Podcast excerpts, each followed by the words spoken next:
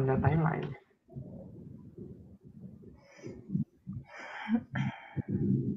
E professor, está em live. Bom dia, boa tarde a todos. É, vamos iniciar agora o nosso último encontro do webinário é, da, no Laboratório de Geografia, de Laboratório de Estudos em Geografia Cultural, que te, fez uma tentativa de mostrar, através desses dois ou três meses, né, desde 30 de setembro, que nós estamos iniciando esse ciclo de debates, onde nós tratamos de assuntos diversos, né, envolvendo uma polissemia de temas que envolvem a geografia, especificamente a geografia cultural. E o subtema do webinário é ampliando fronteiras, né, porque nós trabalhamos com a geografia e também com outros colegas que discutem temas que possibilitam pensar a paisagem, o território, o lugar, nessa compreensão de entender como a cultura ela se manifesta numa perspectiva de manifestações que se objetivam ora na paisagem, ora no território e ora no lugar.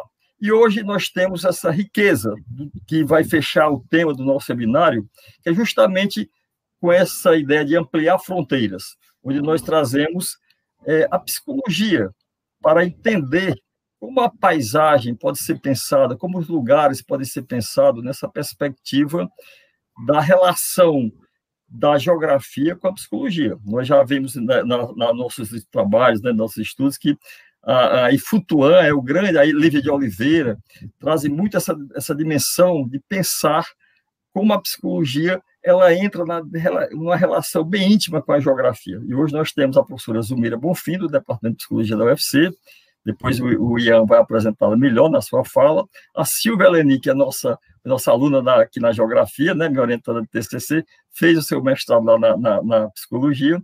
E o Davi Oliveira, que é meu bolsista de extensão, que também trabalha com essa temática dos mapas afetivos. Então, eu agradeço a participação dos três colegas, né, a professora Zumira, gentilmente, nessa época de tanta coisa que está acontecendo, ela está cedendo aqui esse tempo para estar tá discutindo um pouco com a gente.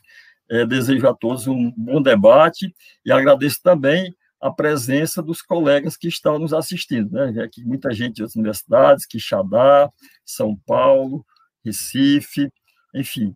É, nós temos a grata é, surpresa né, que o nosso seminário foi bem aceito em várias comunidades acadêmicas. Então, eu agradeço e uma boa tarde a todos. Bom, e antes de eu, de eu passar a fala para a professora Zumira, vou fazer aqueles os recados básicos, né? Uh, informando que, uh, após as falas do nosso, dos nossos palestrantes, ocorrerá o debate. E aí, para você participar do debate, basta deixar nos comentários do YouTube a sua pergunta, e que aí, ao final de todas as falas, nós vamos realizar o bloco, o debate, que geralmente nós, nós viemos trabalhando ao longo de todo o seminário com blocos de três perguntas. E se, se você quiser já ir deixando, mesmo antes de terminar as falas, você já pode ir deixando as, os seus comentários, né, as suas perguntas, que aí ao final a gente lê. Uh, sobre a frequência. Também, ao final da fala, será é, divulgada nos comentários do YouTube um link para um formulário para que se coloque a sua frequência. Como hoje é o nosso encerramento, acho interessante deixar claro que uh, após todas uh, as frequências realizadas, né, nós vamos fazer uma triagem e aqueles que tiverem, alcançarem a porcentagem de 70%, né, de participação nos nossos eventos receberão um certificado. E aí serão enviados por, por e-mail e te apresentar a professora, né? Apresentar devidamente a professora Zumira. Professora doutora Zumira Áurea Cruz Bonfim, uh, possui graduação em Psicologia pela Universidade Federal do Ceará, mestrado em Psicologia pela Universidade de Brasília e doutorado em Psicologia, Psicologia Social, pela Pontifícia Universidade Católica de São Paulo. É pesquisadora pela Universidade de Barcelona em Espaço Público e Regeneração Urbana, e pós-doutorado na Universidade da Corunha. Uh, é professora titular do Programa de Pós-Graduação de Psicologia da Universidade Federal do Ceará, desenvolvendo pesquisas na linha de vulnerabilidade social e processos psicossociais. Atua nas áreas de psicologia, uh, com ênfase em psicologia ambiental e psicologia social, atuando principalmente nos seguintes temas: cidade, afetividade, mapas afetivos, uh, comportamentos pró-ambientais, vulnerabilidade socioambiental e juventude. Coordena o Laboratório de Pesquisa em Psicologia Ambiental, LOCUS FC, e é líder do grupo de pesquisa em Psicologia Ambiental do CNPq. Pode ficar à vontade, professora. Ah, então, boa tarde, gente. Um prazer enorme estar aqui fazendo esse encontro do LOCUS, né, do Laboratório de Pesquisa em Psicologia Ambiental, com o LEGEC.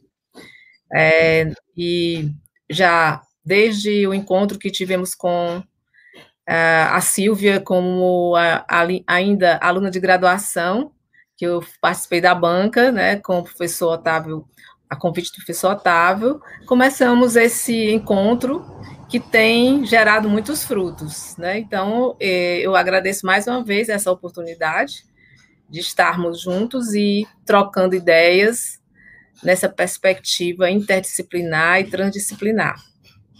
Eu tinha pedido para uh, passar um, uma apresentação, não é isso? Certo.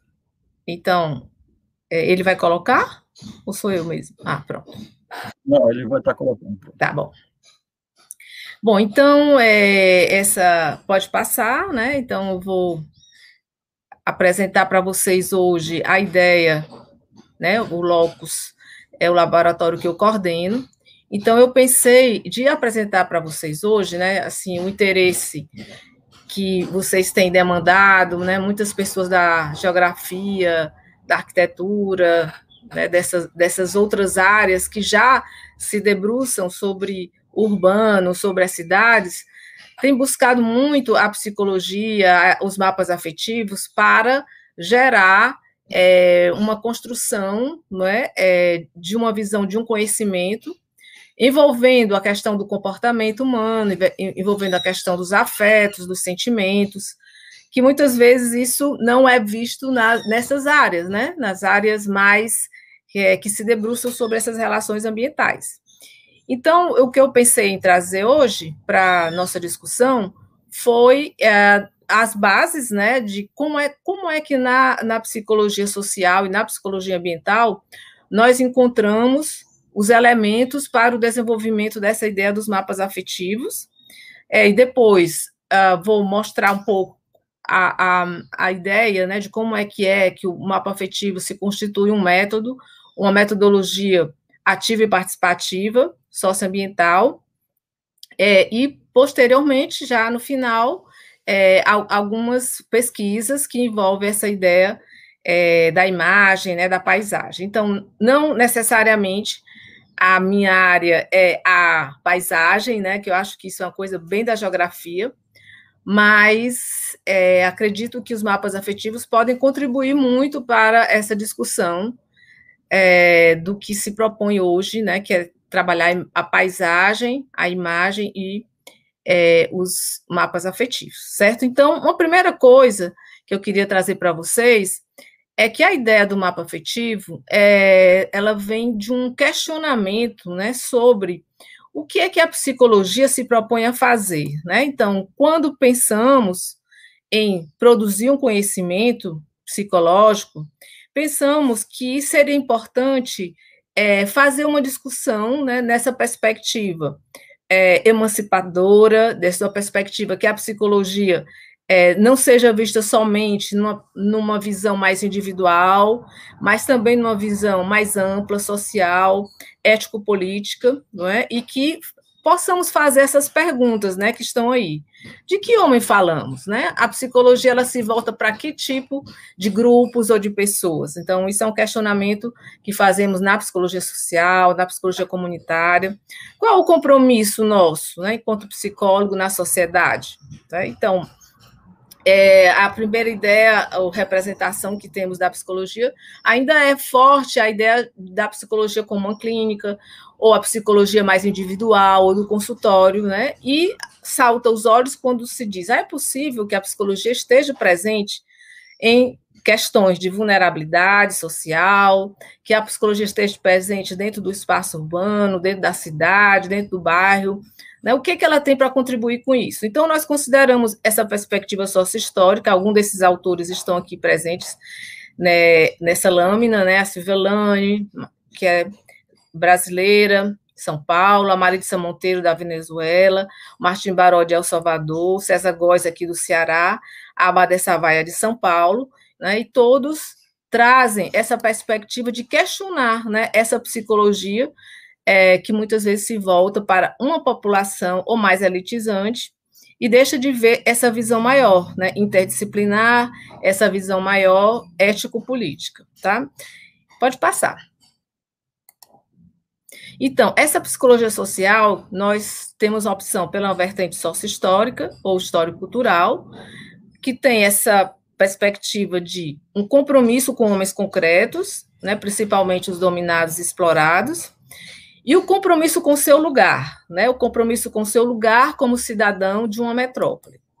Então, nossas visões de produção de conhecimento, quer seja na pesquisa, quer seja na intervenção, elas vão estar tá buscando, vão buscar principalmente essa questão desse homem concreto, né? O que, que a psicologia pode responder dentro das políticas públicas, né? e a visão histórico-cultural, né? O, a perspectiva histórico-cultural é, para nós no laboratório, ela é muito cara, pois ela traz né, essa visão da, do sujeito como transformação histórica, da importância de, de, a psicologia ter também uma visão política, social, né, e de transformação da sociedade, tá? Então, é, essa, essa perspectiva pode passar, ela tem algumas uh, categorias, né? Se quiserem, pode, pode passar já o, o slide, né? É, essa psicologia social que a gente chama crítica ou libertadora, sócio-histórica, ela traz algumas categorias importantes para a gente entender o mapa afetivo. Né? Essas categorias da consciência, da atividade, da identidade e da afetividade. Então, a psicologia, por excelência, ela seria uma área que vai buscar estudar né, é, o conceito de subjetividade humana. Mas que subjetividade é essa? Então, a categoria consciência, a categoria identidade, atividade e afetividade, que é uma das categorias que mais trabalhamos no Locus, ela vai responder a esse conhecimento da cidade, a esse conhecimento do espaço urbano, né, a partir é, dessa construção dos afetos. Então, pode passar.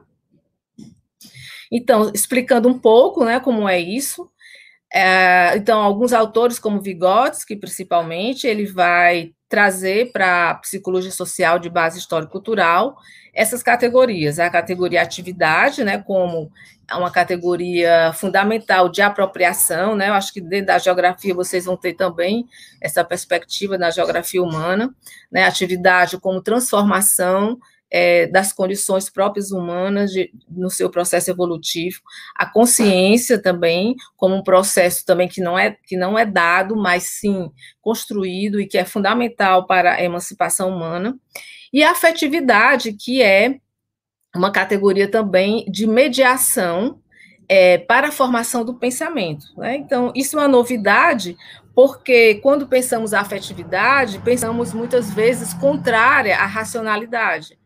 E essa perspectiva sócio-histórica, baseada em Vygotsky e outros autores que nós trabalhamos no Locus, ela vai pensar a afetividade como uma forma é, de conhecimento né, na, na cidade, no espaço da cidade, e ver os afetos como emancipadores e humanizadores, não o contrário, né, o afeto como um câncer da razão, mas o afeto como uma dimensão de integração do pensamento, de integração dessas funções psicológicas superiores. Né? Então, a, a, nossa, vamos dizer, especificidade seriam as funções psicológicas superiores. Né? Então, nós estudamos, nós trabalhamos o curso de psicologia na sua formação para entender como esses processos acontecem. E nós fazemos, então, a opção por essa perspectiva, por trazer né, os afetos como mediação para essa avaliação né, das, das funções é, fundamentais é, psicológicas superiores para a compreensão desse lugar, para a compreensão desse urbano. né, o conceito de identidade também, né, então a mediação das emoções, linguagem e pensamento. Então, é, essas dimensões da linguagem do pensamento, elas são importantes para a gente entender a ideia da imagem, né, por isso que eu trouxe antes, né, porque é, é graças ao processo da linguagem do pensamento que podemos representar o mundo, pensar o mundo, conceituar o mundo. Né? Então, quando falamos isso, falamos assim que é, no processo evolutivo, o homem alcançou essas características né, de é, abstrair, né, de poder ir além do presente, de poder é, ver a perspectiva de futuro, né, e isso é graças ao processo de representar, de abstrair. E é graças a isso também que nós criamos linguagens, né, tanto linguagens que são a linguagem falada, né, a linguagem escrita, mas também a linguagem do espaço, né, a linguagem, as representações que nós criamos é, desse espaço. Então, para entender esse mapa afetivo, é importante entender esses processos e entender essa construção das funções psicológicas superiores. Pode passar. E para que a gente possa também ver da onde vêm os mapas afetivos, né, é importante destacar né, esses autores, é, destacar a, a Savaia como uma psicóloga, na verdade, uma socióloga, que tem desenvolvido produções na psicologia social, a Heller, que é uma neomarxista, é, mas também socióloga, né, que também traz profundas reflexões sobre a, os afetos, né? Então, aqui a gente tem a base dos afetos, né, os afetos como implicadores dos indivíduos com lugar, o Vygotsky como afeto como uma mediação, uma mediação para a formação do pensamento, e nós temos o filósofo Spinoza, né, que desde o século XVII, mesmo tão distante, tem muito a contribuir hoje no, nesse mundo moderno, ao trazer a importância de uma visão monista, de não dissociar o afeto da razão, a racionalidade, né, que é algo muito, muito presente na nossa racionalidade moderna. Né? Então, o pensamento, a razão de um lado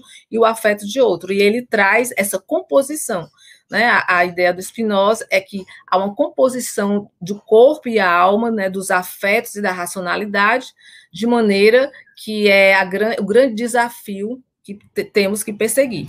E dentro da teoria dos mapas afetivos, é, nós trabalhamos com essas ah, categorias.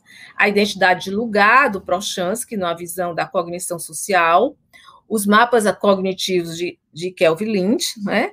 e a afetividade, que é também tanto na psicologia ambiental, alguns autores que veem o território também como um território emocional, né? Então a grande questão é que nós vamos ver, acho que tanto na geografia como nas outras áreas, é que o território ele não é só físico, né? O território não é só algo que você é, pode dizer que todo vem da mesma maneira né? Ele tem, ele passa por um processo de interpretação, ele passa por um processo é, que é próprio, né, do sentido que cada um dá para ele.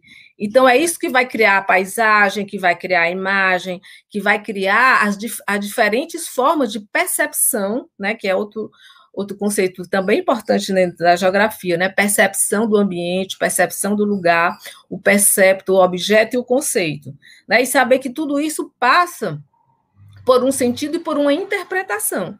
Né? Então, não é já determinado. Então, como eu vejo uma cidade, como eu vejo o meu bairro, né, ele, ele passa por esse processo de interpretação e de percepção que vai dar uma característica própria para cada pessoa e que vai dar, então, um sentido diferente dessa imagem ou dessa paisagem, os sentimentos, né, que é onde nós vamos nos deter mais é, na, no mapas afetivos. Pode passar. Então, só para que a gente veja a diferença, né? Então, tem uma autora que eu, eu gosto muito, né? Que é a Lucrécia Ferrara. Não sei se vocês já viram, né? Claro, acho que devem conhecer. Até o professor Zé da falou na última banca, né? Que nós participamos. É, ela, na verdade, é da letras. Ela estuda a semiótica, o significado. Né? Então, ela vai é, falar da percepção urbana. O que é, que é a imagem? Né? A imagem é, é a percepção urbana, que é possível de interpretação, né? e ela tem um processo. Então, a característica fundamental da ideia da imagem é que ela é processual, né? Ela não é assim, o objeto e a percepção idêntica ao que é observado. Então, esse que é o grande salto e que a psicologia tem a contribuir né, para essas outras áreas. Né, porque as características físicas é uma parte, o uso e a transformação desse espaço é outro que tem a característica da subjetividade, né, e é, o aspecto dessa leitura espacial. Então, as, as, características físicas, o uso e a transformação do espaço, eles dão um sentido especial para esse físico. Né? E a mesma leitura, assim como você lê um texto, você pode ler também um espaço, né? Assim que a, a Lucrécia fala. Então, a, a ênfase que ela dá é a partir dos signos, né? A visão de uma semiótica, de uma linguagem do espaço. Né? Então, como é que a, a, a, semiótica ela contribui para essa percepção do, é, do estudo urbano? Né? Então, a transformação da cidade, ela diz, é a história do uso urbano como significado da cidade. Sua vitalidade nos ensina que o usuário pensa, deseja, despreza, revela suas escolhas, tendências e prazeres. Né? Então, quando eu vi isso, eu vi. É muito parecido com o que fazemos né, na ideia dos mapas afetivos, porém com uma característica especial quando ela fala desse signo, da linguagem né, e desse texto lido. Pode passar. E nós também temos a ideia da imagem espinosa. Né? Eu trouxe assim, para a gente entender essa imagem espinosa e para a gente entender a imagem do mapa afetivo. Né? Então, para Spinoza, ele se refere às imagens não de, exatamente como, por exemplo, a Lucrécia se refere, mas ele, ele se refere às imagens como afecções do corpo, né? E a, aí ele fala, a imaginação seria a afecção da mente. Né? Então, tudo que nós vimos, vemos na realidade física, né, passa por um processo de afecção, ou seja, ela toca cada um com um, um, algo né, que mobiliza uma sensibilidade. E essa sensibilidade, esses afetos, eles vão também compor essa imaginação, né, que é própria da mente, né, que é próprio dessa razão, dessa racionalidade. Então, nós usamos muito Spinoza, né? Então, por isso que para a gente a imagem é também uma afecção do corpo. Então, quando nós fazemos, caminhamos pela cidade, quando nós é, temos, somos afetados, né? Afetados pelos espaços urbanos, é essa ideia é trazida por Spinoza, né? Então é diferente só de uma ideia de uma leitura, mas também das afecções, né? É, e a gente vai trabalhar com isso dentro do mapa afetivo. Pode passar. Bom, então agora eu já entro mais no que é o mapa afetivo, como é que nós começamos a trabalhar na minha tese de doutorado. É, a partir de 2003, eu, começamos a, a essa ideia né, de construir um, uma metodologia ativa e participativa que pudesse avaliar né, a, os sentimentos das pessoas de uma cidade, de um bairro, né? Pro, inicialmente era só a cidade, mas depois nós começamos a ver que é, o bairro, a cidade, as instituições também eram territórios emocionais. Então, é, estudamos a, a, partir do primeiro momento as representações sociais, né, no minha, te, na minha de mestrado, é, olhando essa questão do mundo simbólico de população de, baixa, de baixa renda, e já no doutorado trouxemos né, a ideia da afetividade como uma categoria síntese do encontro do indivíduo com a cidade. Então, o afeto ele é conhecimento, né? Porque nós estamos na cidade, estamos no lugar, nós conhecemos, né? Nós precisamos ter uma noção clara, né? Como diz o Kelvin Lynch, de orientação também, né? Nós conhecemos um lugar, nós precisamos nos orientar, ter familiaridade, né? E ao mesmo tempo nós trouxemos a ideia de uma ética, né? Lembra que no início eu falei da importância de ver a psicologia com seus processos emancipatórios? Então nós trouxemos essa ideia e juntamos com essa ideia espinosana de Vygotsky, né, é, e também dessa visão emancipatória humana. Então, conhecer os afetos é conhecer o que as pessoas sentem, é também conhecer o que elas pensam, e é também saber o que é que é necessário né, para que essas pessoas possam sentir-se humanas, né, sentir-se é, em um processo né, de libertação, né, não no processo de opressão. Então, tem um aspecto ético, né? Então, Spinoza diz: o melhor bem que eu faço a mim mesmo é o melhor bem que eu faço pra, para o outro. E como é que eu sei isso? conhecendo os afetos, sabendo quais os afetos que as pessoas sentem no lugar, numa cidade, eu vou saber o que ele necessita, né? E vou saber que isso é também uma construção coletiva. Pode passar. É, então, a, a, o livro, né, que já foi consequência da, da tese, né, originado da tese, que é Cidade e Afetividade, Estima e Construção dos Mapas Afetivos de Barcelona e São Paulo. Então, é, inicialmente foram essas duas cidades, e depois nós fomos desenvolvendo um método é, em que fosse possível ter acesso a essas afecções dos sujeitos em relação ao ambiente, onde eles vivem ou frequentam, e principalmente com a ideia de romper com essas dicotomias, as dicotomias dos métodos tradicionais de pesquisa e intervenção.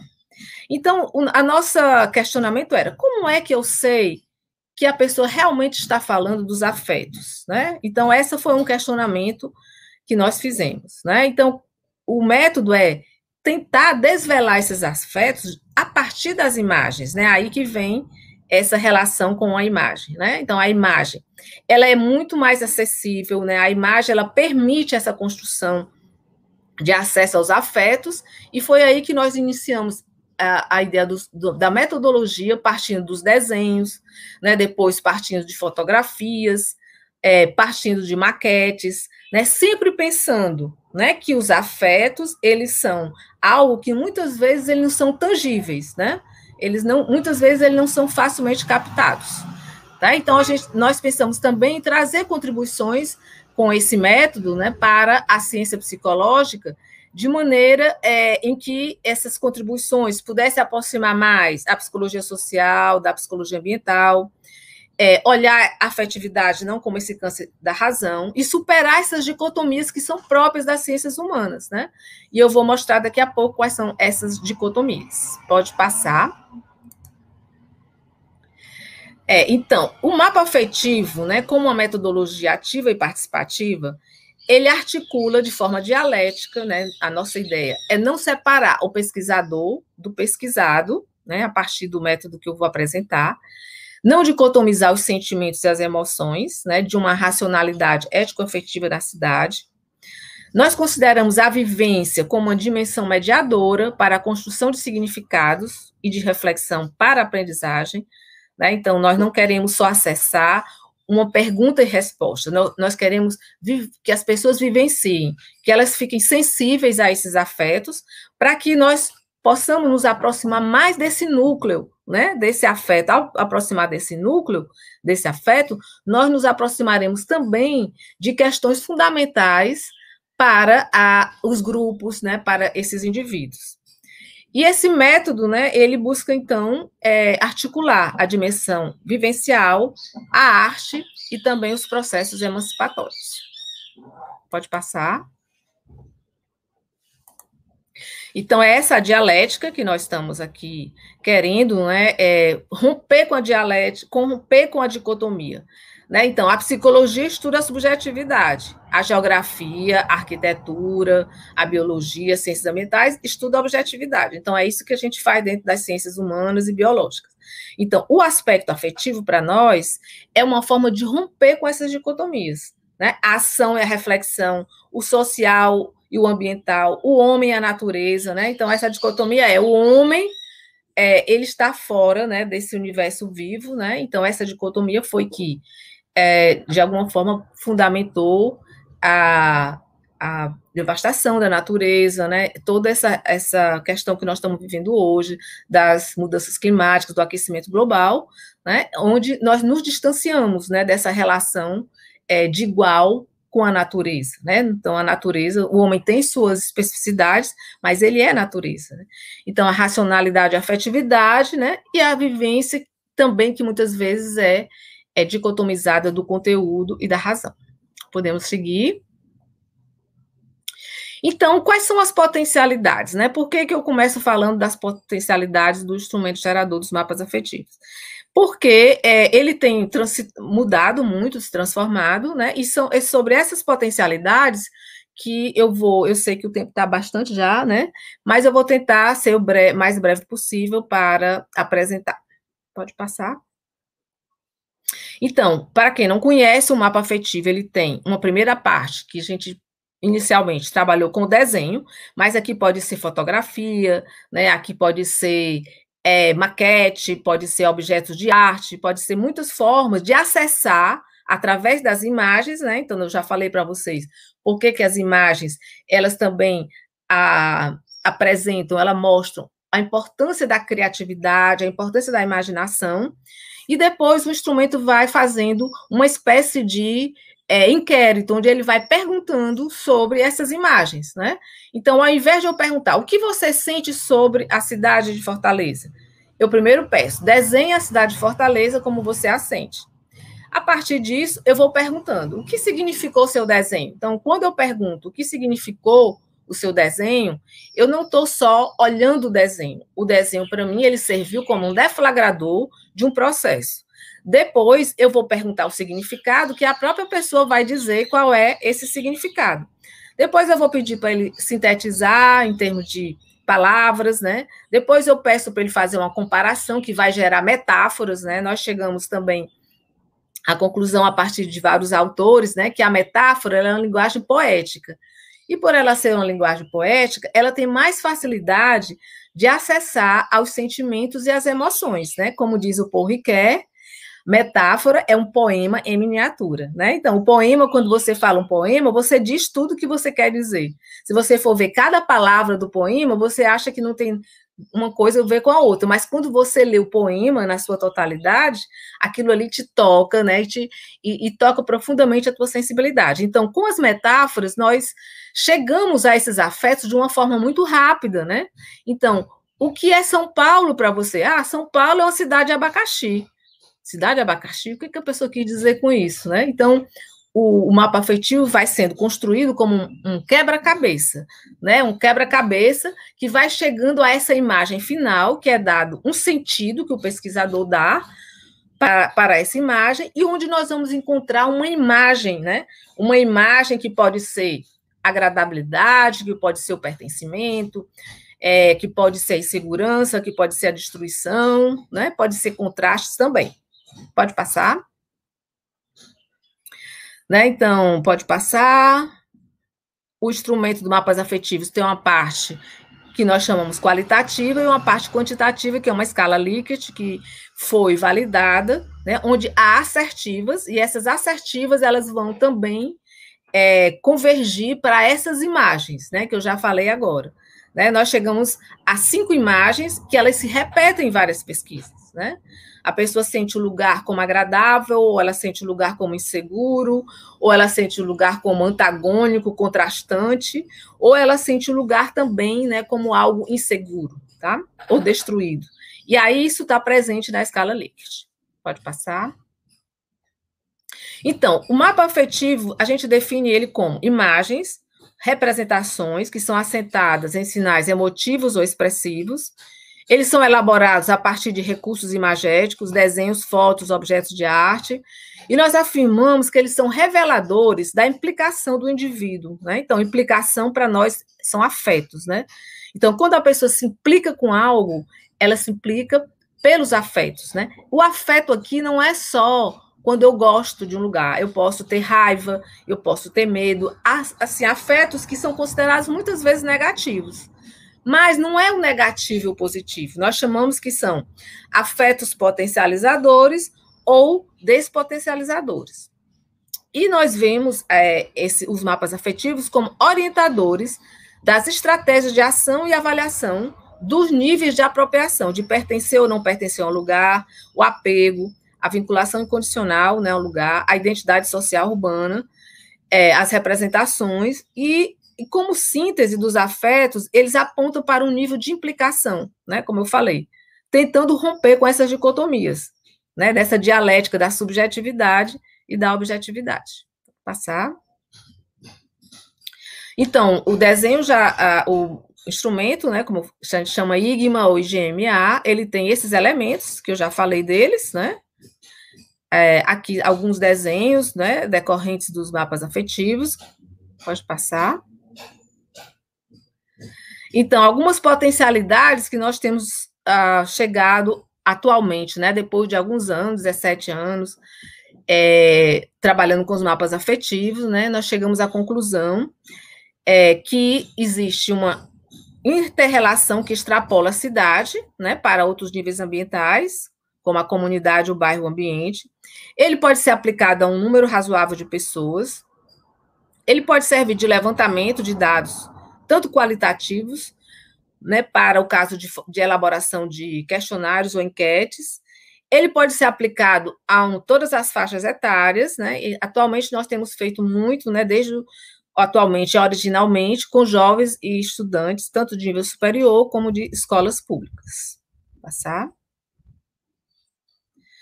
Né? E o instrumento, então, do mapa afetivo, né? Não sei se ficou claro para vocês que o, o, grande objetivo nosso é tornar tangível aquilo que não é aqui, que é intangível, né? Então, o afeto é intangível, né? Então, uma coisa que o Vygotsky fala, existe o texto e existe o subtexto. E nós queremos encontrar o subtexto, né? Aquilo que você fala, mas às vezes você fala algo que o que está realmente querendo ser dito está por trás. E aí é onde nós vamos encontrar, no modelo do mapa afetivo, esses afetos, esses subtextos. Né? Os desenhos e as imagens como deflagrador, as metáforas como recurso e a escrita como expressão da dimensão afetiva. Pode passar. Aqui é um exemplo de um quadro que nós chamamos de mapa afetivo, onde a análise vai ser feita, né, desde a identificação dos dados sociodemográficos, o significado, a qualidade, né, que esse desenho, essa imagem foi criada, os sentimentos, as metáforas, o sentido que é dado pelo pesquisador e a imagem que é criada, né, a partir é, desse processo. Nós também construímos um, uma categoria que chama estima de lugar, né? Então essa estima de lugar seria, assim como os lugares são estimados, as pessoas também são estimadas, né? A autoestima, o lugar, fazem parte de uma mesma realidade. Então, a estima de lugar potencializador é aquela onde o lugar ele tem um aspecto fundamental para impulsionar essa estima. A estima de lugar despotencializadora pode até passar, que eu acho que é o próximo slide, né? Então, dessas imagens né, que eu mostrei para vocês, o pertencimento, a agradabilidade, a insegurança, a destruição e os contrastes, eles geram imagens potencializadoras ou despotencializadoras, que vai criar, então, essa categoria da estima de lugar, né? O pertencimento, agradável, insegurança, a destruição e os contrastes. Pode seguir. Então, essa é uma categoria que foi criada a partir né, dessa visão desses, dessas imagens, né, dessas cinco imagens.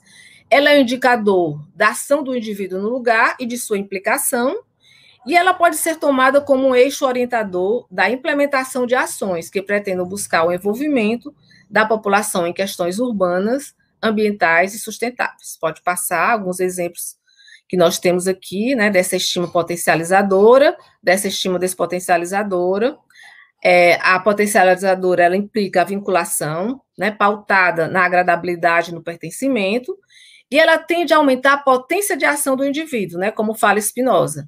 Então, nós temos potência de ação, né, que gera um conatus, a uma força de transformação, de perseverar na existência, e uma estima despotencializadora, ela gera uma potência de padecimento, e re relaciona-se com as imagens de destruição e segurança, né, essas imagens de destruição e segurança, elas proporcionam predisposições negativas, né? Então, é o que chama de uma potência né, de morte, né, de padecer. Né? Então, na cidade, nós estamos sempre lidando com isso.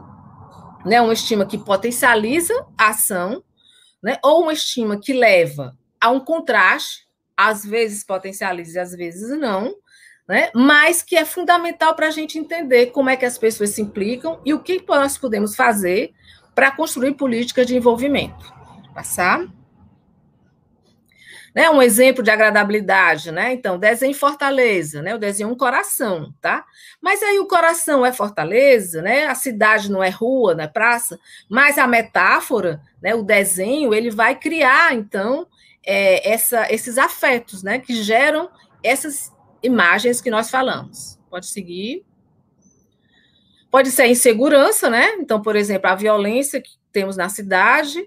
Isso aí são desenhos de alunos de escolas públicas, não vou entrar muito em, detalhes, né? Mas é todo esse processo que, que, tá, que é vivido, né, nos bairros é, de morte, né? Agora mais do que nunca, né? Com essas guerras que, que estão experienciando. Então, a violência ela gera insegurança, né? E ela gera então esse sentimento, essa despotencialização da ação que está presente na não aprendizagem, no desânimo, na morte, né? Então, a morte como parte dessa potência de padecimento. Né? Quem é que morre? Morre justamente os jovens negros da periferia, né? Então, essa estima de lugar despotencializadora, ela está relacionada diretamente a essas vulnerabilidades socioambientais. Pode passar a destruição, né? Então, aqui um exemplo de um desenho, né? É duas fortalezas, né? Uma fortaleza é, das mansões, uma fortaleza do esgoto, né? Da favela, da morte, né? Tem um cemitério. Então, é, a poluição, né? O esquecimento, o desprezo, né? A falta de esperança, né? Como fala é, o Paulo Freire, né? Então, a falta de esperança que, que gera a falta de perspectiva de futuro, que é uma das dos itens que nós avaliamos em jovens, né? Então, a falta de perspectiva de futuro gera e leva né, a muitos outros envolvimentos de destruição. Pode passar. Outros exemplos de mapa afetivo em grupo, né, que pode ser feito, pode passar. Né? Então, aí, no caso, com mulheres, né, no bairro, trabalhando a prevenção do câncer de mama. Então, aí você pode dizer o que, que tem a ver prevenir o câncer de mama e desenhar o seu bairro. Né? Então, nós encontramos relações interessantíssimas da história do bairro, né, da história de que falar do seu lugar, falar da memória, né, é falar de uma história fundamental para potencializar essa ação do indivíduo, para diminuir é, é, vamos dizer, as doenças, né, que são muitas vezes doenças autoimunes, doenças é, de desorganização do próprio corpo. Pode passar. Ou então, por exemplo, a experiência tátil, né, o mapa afetivo com cegos, pessoas cegas, que foi da Ana Christian, que desenvolveu, que foi feito maquetes, em que é possível também as pessoas cegas falarem de imagem, assim. Mas imagem, né? Se nós somos numa, numa sociedade visuocêntrica, como fica o cego? O cego vê, ele tem a, a, a, não tem a visão, mas ele tem outras formas que não são consideradas, que não são acessíveis para uma cidade. Foi isso que nós vimos. Né? O, que é que, o que é insegurança para as pessoas cegas na cidade? São os buracos, são os telefones públicos, né? que, onde eles batem a cabeça, né? porque essa cidade não é preparada para quem não vê. Vou passar a fotografia, que a Silvia vai falar, né, que foi me orientando no mestrado, pode passar. Né? E agora também a proposta do mapa afetivo online, né, nessa situação do contexto da pandemia, onde nós desenvolvemos também a possibilidade de desenhar, né, de é, escanear ou fotografar e de fazer o mesmo processo. Pode passar. Algumas oficinas que é possível. Assim como o mapa afetivo pode ser pesquisa, ele pode ser também intervenção né? Então, aí no caso, é uma oficina de mapas afetivos táteis, feito pela Ana Christian, que é essa minha aluna que é cega, né? E que ela fazendo com a nossa turma de psicologia ambiental, né? Onde nós vamos entender é, que a sensibilidade, né, o, o, sensível, né, está presente no tato e nos sentidos, né, como fala Ifutuan. Passar. Pode passar também. Tá? Então, alguns exemplos de que foi feito na sala de aula, com, ma, com maquetes e com essa visão do, do, do tato, pode passar. Né? Aí também, né, a oficina dos mapas cognitivos, né, uma ideia é que os mapas afetivos, eles contêm os cognitivos, né, à medida que é, a nossa ideia foi desenvolver a parte do significado dos mapas cognitivos, que não, te, não tinha sido totalmente desenvolvido por Kelvin Lynch.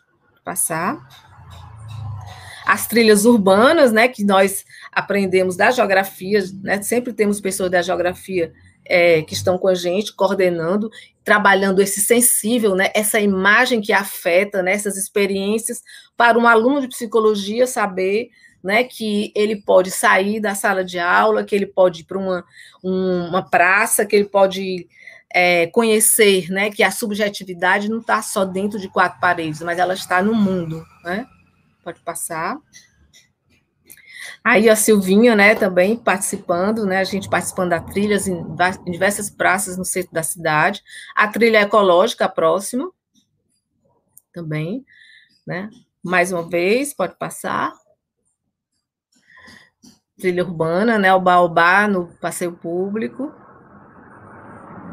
A trilha ecológica, juntando a questão do movimento ecológico também, aí na Casa Gamboa, é, em Sabiaguaba, uma biblioteca para crianças, nós visitamos, e pode passar, e também a questão da sensibilidade para a natureza, né, que é outra coisa importante para o desenvolvimento desses afetos, né, de é, restauração, né, ambientes restauradores, que a natureza ela é considerada dentro desse aspecto. Então, ao fazer isso com os alunos, nós estamos trabalhando essas imagens, né, e construindo essa outra ideia de estima, né, e de afeto. Pode passar. Pode passar. E terminamos aí com a trilha ecológica, a contemplação da paisagem e a relação com a saúde, né? Porque quando pensamos em paisagem, na contemplação, nós estamos pensando todo esse aspecto que nós perdemos da relação com a natureza, né? Aquela divisão que eu falei no início, né? Homem e natureza. Né? Então, a paisagem ela traz essa possibilidade né, de construir é, novas formas de saúde, de relação, né, de contemplação, de abrir os sentidos, né, e de ver que é, nós podemos ir além né, de, uma, de uma visão do direito à paisagem, né, e que esse direito à paisagem ele mexe profundamente com nossa integração afetiva, né, com o lugar e nossa transformação da nossa saúde, né, mental e física. E é isso aí, então podemos depois trocar mais algumas ideias.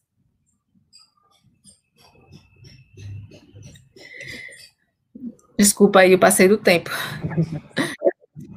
Não, foi, foi ótimo, professora, foi excelente. Já, continue. Foi, foi uma verdadeira aula, né? Sobre essa, essa relação entre a afetividade, a percepção, a representação da paisagem. Então, a professora falou, né, um pouco sobre essa questão dessa, dessa interatividade entre áreas, né, do, do conhecimento. Uhum. Então, é muito importante, e, e, é algo que a gente vem, no nosso laboratório, também praticando muito. Eu falo porque eu também eu trabalho um pouco nessa questão da percepção da paisagem, então, eu trabalho com patrimônio, e essa questão da subjetividade envolvida esse patrimônio. Então, eu fiquei aqui deslumbrado com a, com a apresentação da professora, e só queria agradecer mesmo, e acho que falo por todos que estão assistindo, né? Obrigada. Apresentar agora a Silvinha, a professora mestra Silvia Eleni Gomes da Silva. Ela é mestre pelo programa de pós-graduação em Psicologia da Universidade Federal do Ceará, na linha de pesquisa Processos Psicossociais e Vulnerabilidades Sociais. Possui graduação em Geografia, licenciatura pela Universidade Estadual do Ceará, onde atuou como bolsista de iniciação científica, CNPq, FUNCAP e bolsista US. Foca seus estudos no âmbito da geografia cultural, psicologia ambiental, afetividade, percepção da paisagem, fotografia e imagem. Contigo, Silvinha. Boa tarde a todos e a todas. É, dizer que é um prazer estar aqui hoje né, nesse encontro, nesse último encontro do evento. E fico muito feliz também de estar dividindo o espaço com meus dois ex-orientadores, no caso, né? O professor Otávio, que foi meu orientador na monografia, foi quando eu iniciei o meu contato com, com a fotografia, com a paisagem, né? Eram, eram questões muito urgentes para mim, porque estava procurando um objeto de pesquisa que me que me fizesse feliz, né? Porque eu acho que a pesquisa é isso, é a gente encontrar o que faz sentido para a gente, o que faz a gente feliz enquanto ser humano, enquanto pesquisador, né? E a professora Zumira também, minha ex-orientadora, né, recentemente, na, no curso de psicologia da UFC. Então, assim, eu estou muito feliz de estar dividindo esse momento, né? Esse momento que, para mim, é, no início da construção do projeto de pesquisa, teria sido muito interessante se eu tivesse, né? Se eu tivesse quem debater comigo esses assuntos que eu ainda estava procurando leituras, né? Até porque debater sobre, sobre imagem, sobre fotografia na geografia, quando eu fiz a minha monografia, era uma temática meio escassa. Então, eu tive que vasculhar na biblioteca da UES, vasculhar na biblioteca da UFC e procurar material que me desse subsídio para construir o que eu estava querendo, o que eu estava sonhando também, né? Acho que a pesquisa é isso, é um sonho que a gente busca realizar, né? Então, eu trouxe os meus slides, eu vou pedir para colocar, por favor. Tá? Então, para hoje, gente, eu não, não trouxe dados da, da minha monografia nem da minha dissertação. Eu pensei fazer é, mais um apanhado geral da riqueza que a gente pode encontrar em trabalhar com paisagem, imagem, fotografia e até a questão da geografia do olhar, né? Que foi um livro que me despertou muita curiosidade, que foi o professor Otávio, gratidão por ter me apresentado esse livro, porque é, foi ampliou assim demais a minha perspectiva da geografia cultural. Então, é, o que eu vou trazer hoje são mais questões gerais sobre paisagem, imagem e fotografia, não entrando especificamente nem na monografia nem na dissertação, até porque o, o Davi ele vai trazer dados sobre mapas afetivos que eu acho que são mais pertinentes de serem trabalhados hoje, tá? Então a temática da minha apresentação é a paisagem e as imagens, a construção de uma geografia do olhar. Pode passar, por favor. Pronto. Para início de conversa, eu trouxe é, um pouco do surgimento da geografia cultural e do conceito de paisagem, né? Porque às vezes a gente começa a ler e a gente encontra muitos autores e temos uma certa dificuldade de, de montar uma certa linearidade do pensamento.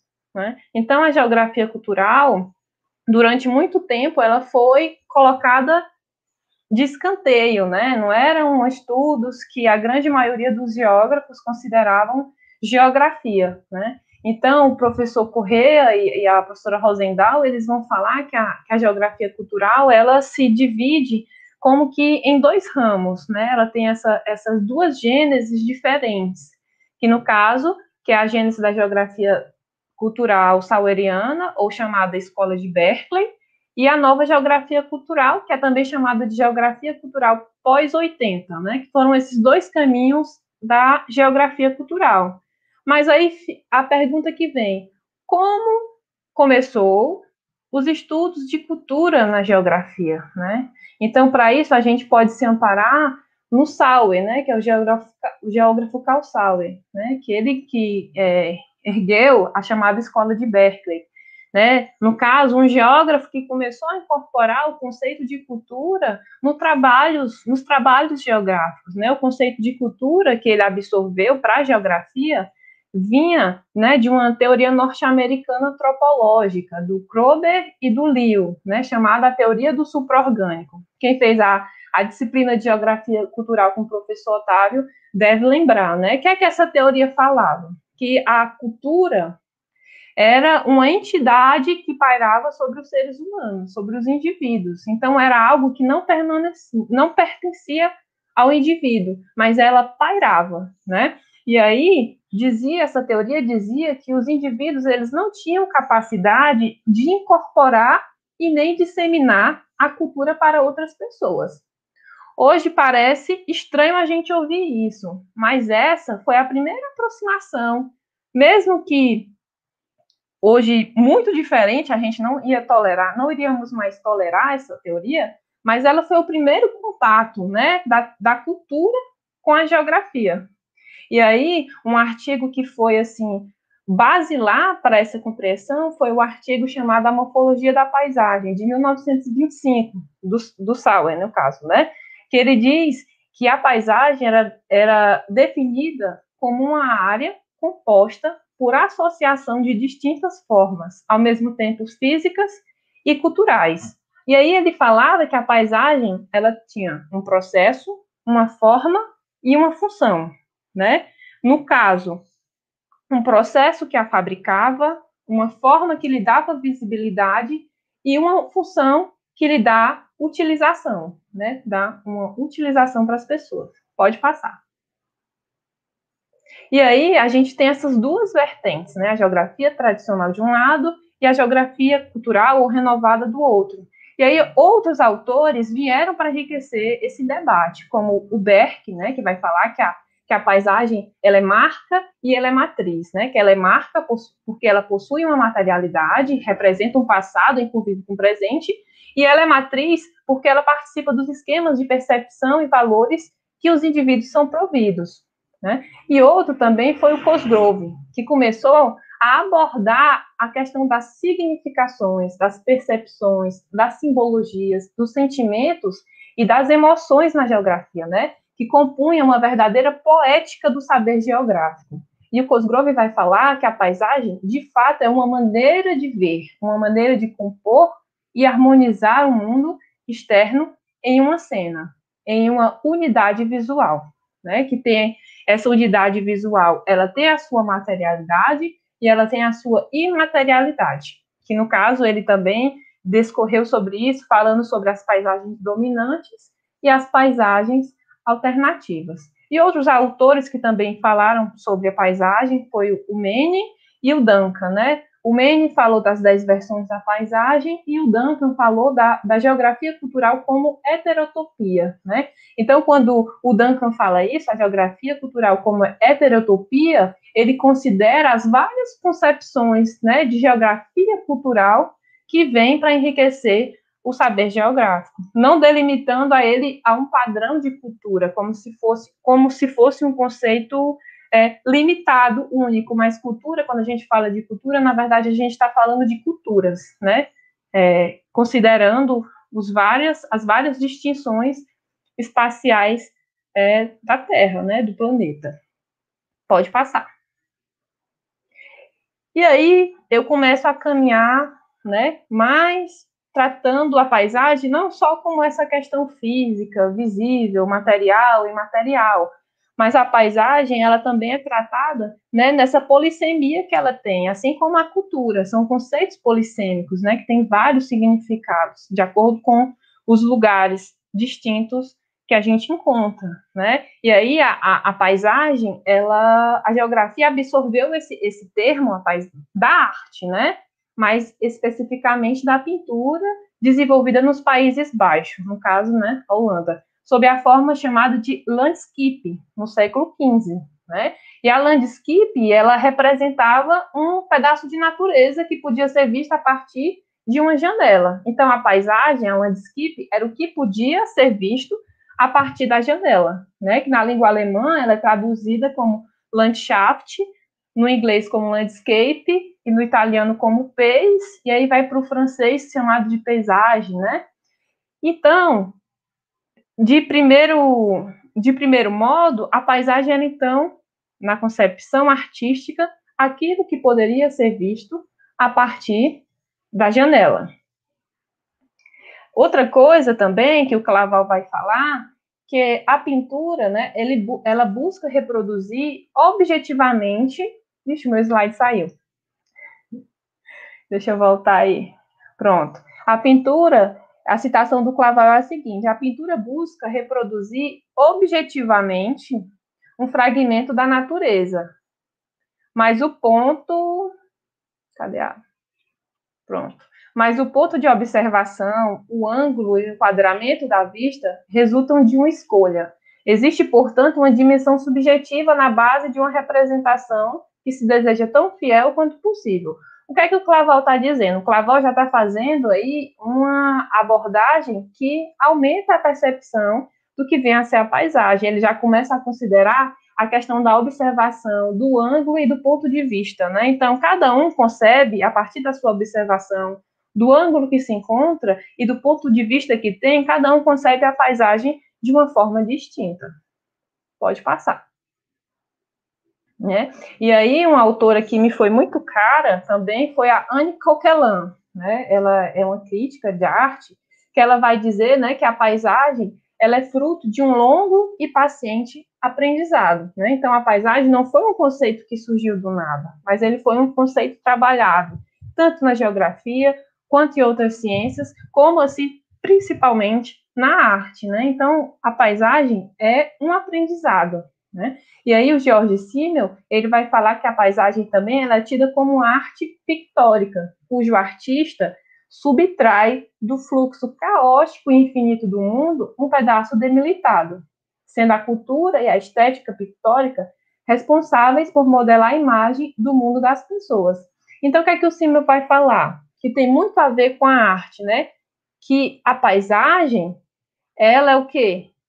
É uma imagem, ela é um pedaço demilitado de uma cena que eu consigo subtrair do caos, do fluxo caótico do mundo. Então, é o quê? É um recorte, é um enquadramento. Né? E aí ele vai falar que é nessa perspectiva mais ampla que se justifica a nossa interpretação da paisagem a partir dos fundamentos que modelam a nossa imagem de mundo. Né? Sempre que vemos uma paisagem, e não mais o agregado de objetos naturais, temos uma obra de arte e status nascente, e quando ouvimos, e quando ouvimos profanos dizer diante da beleza que gostariam de ser pintores para arrepiar aquela imagem, não existe apenas o desejo de fixar reminiscência, o que se manifesta também, provavelmente, diante de outras impressões, né? Então, ele vai falar isso, que a, que a paisagem, ela modela a nossa imagem de mundo. E a Anne Coquelin fala que a paisagem é um aprendizado, né? Então, ela é concebida de diversas formas. Pode passar. E outra autora que foi assim fundamental na abordagem sobre a imagem, no caso, já caminhando para a imagem, foi a autora chamada Susan Sontag. Né? Ela é uma escritora americana, é, era uma escritora americana e crítica de arte, que ela vai falar, ela compara o nosso mundo atual aos tempos da caverna de Platão. A Susan Sontag ela vai falar que a humanidade ela ainda permanece na caverna de Platão, né? ainda nesse costume ancestral com as imagens. Né? Ela diz o quê? Em primeiro lugar, existem à nossa volta muito mais que imagens que solicitam nossa atenção. O inventário teve início em 1839 e desde então praticamente tudo foi fotografado, ou pelo menos assim parece. Essa insaciabilidade do olho que fotografa altera as condições do confinamento na caverna, que ela compara a caverna como sendo o nosso mundo. Ao nos ensinar o novo, o novo código visual, as fotos modificam e ampliam nossas ideias sobre o que vale a pena olhar e sobre o que temos o direito de observar.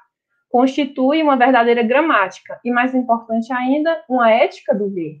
Por fim, o resultado mais extraordinário da atividade fotográfica é nos dar a sensação de que podemos reter o mundo inteiro em nossa cabeça, como uma antologia de imagens. Então, a Sontag ela compara o nosso mundo atual com essa caverna de Platão, que no caso ela chama de mundo-imagem. Esse mundo onde nós estamos imersos em quantidades infinitas de imagem, né? nesse bombardeio constante, da, desde a hora que a gente acorda até a hora que a gente vai dormir.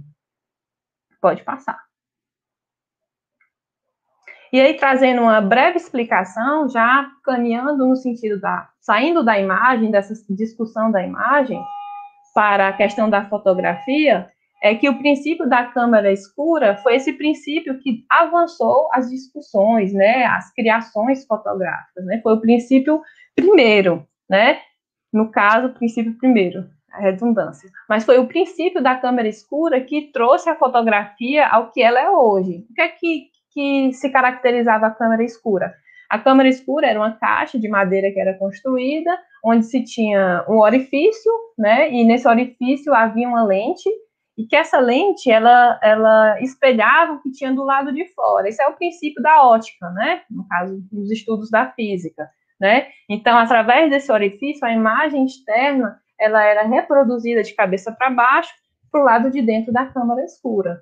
E aí, quem utilizava essa, essa tecnologia da época eram os pintores, né?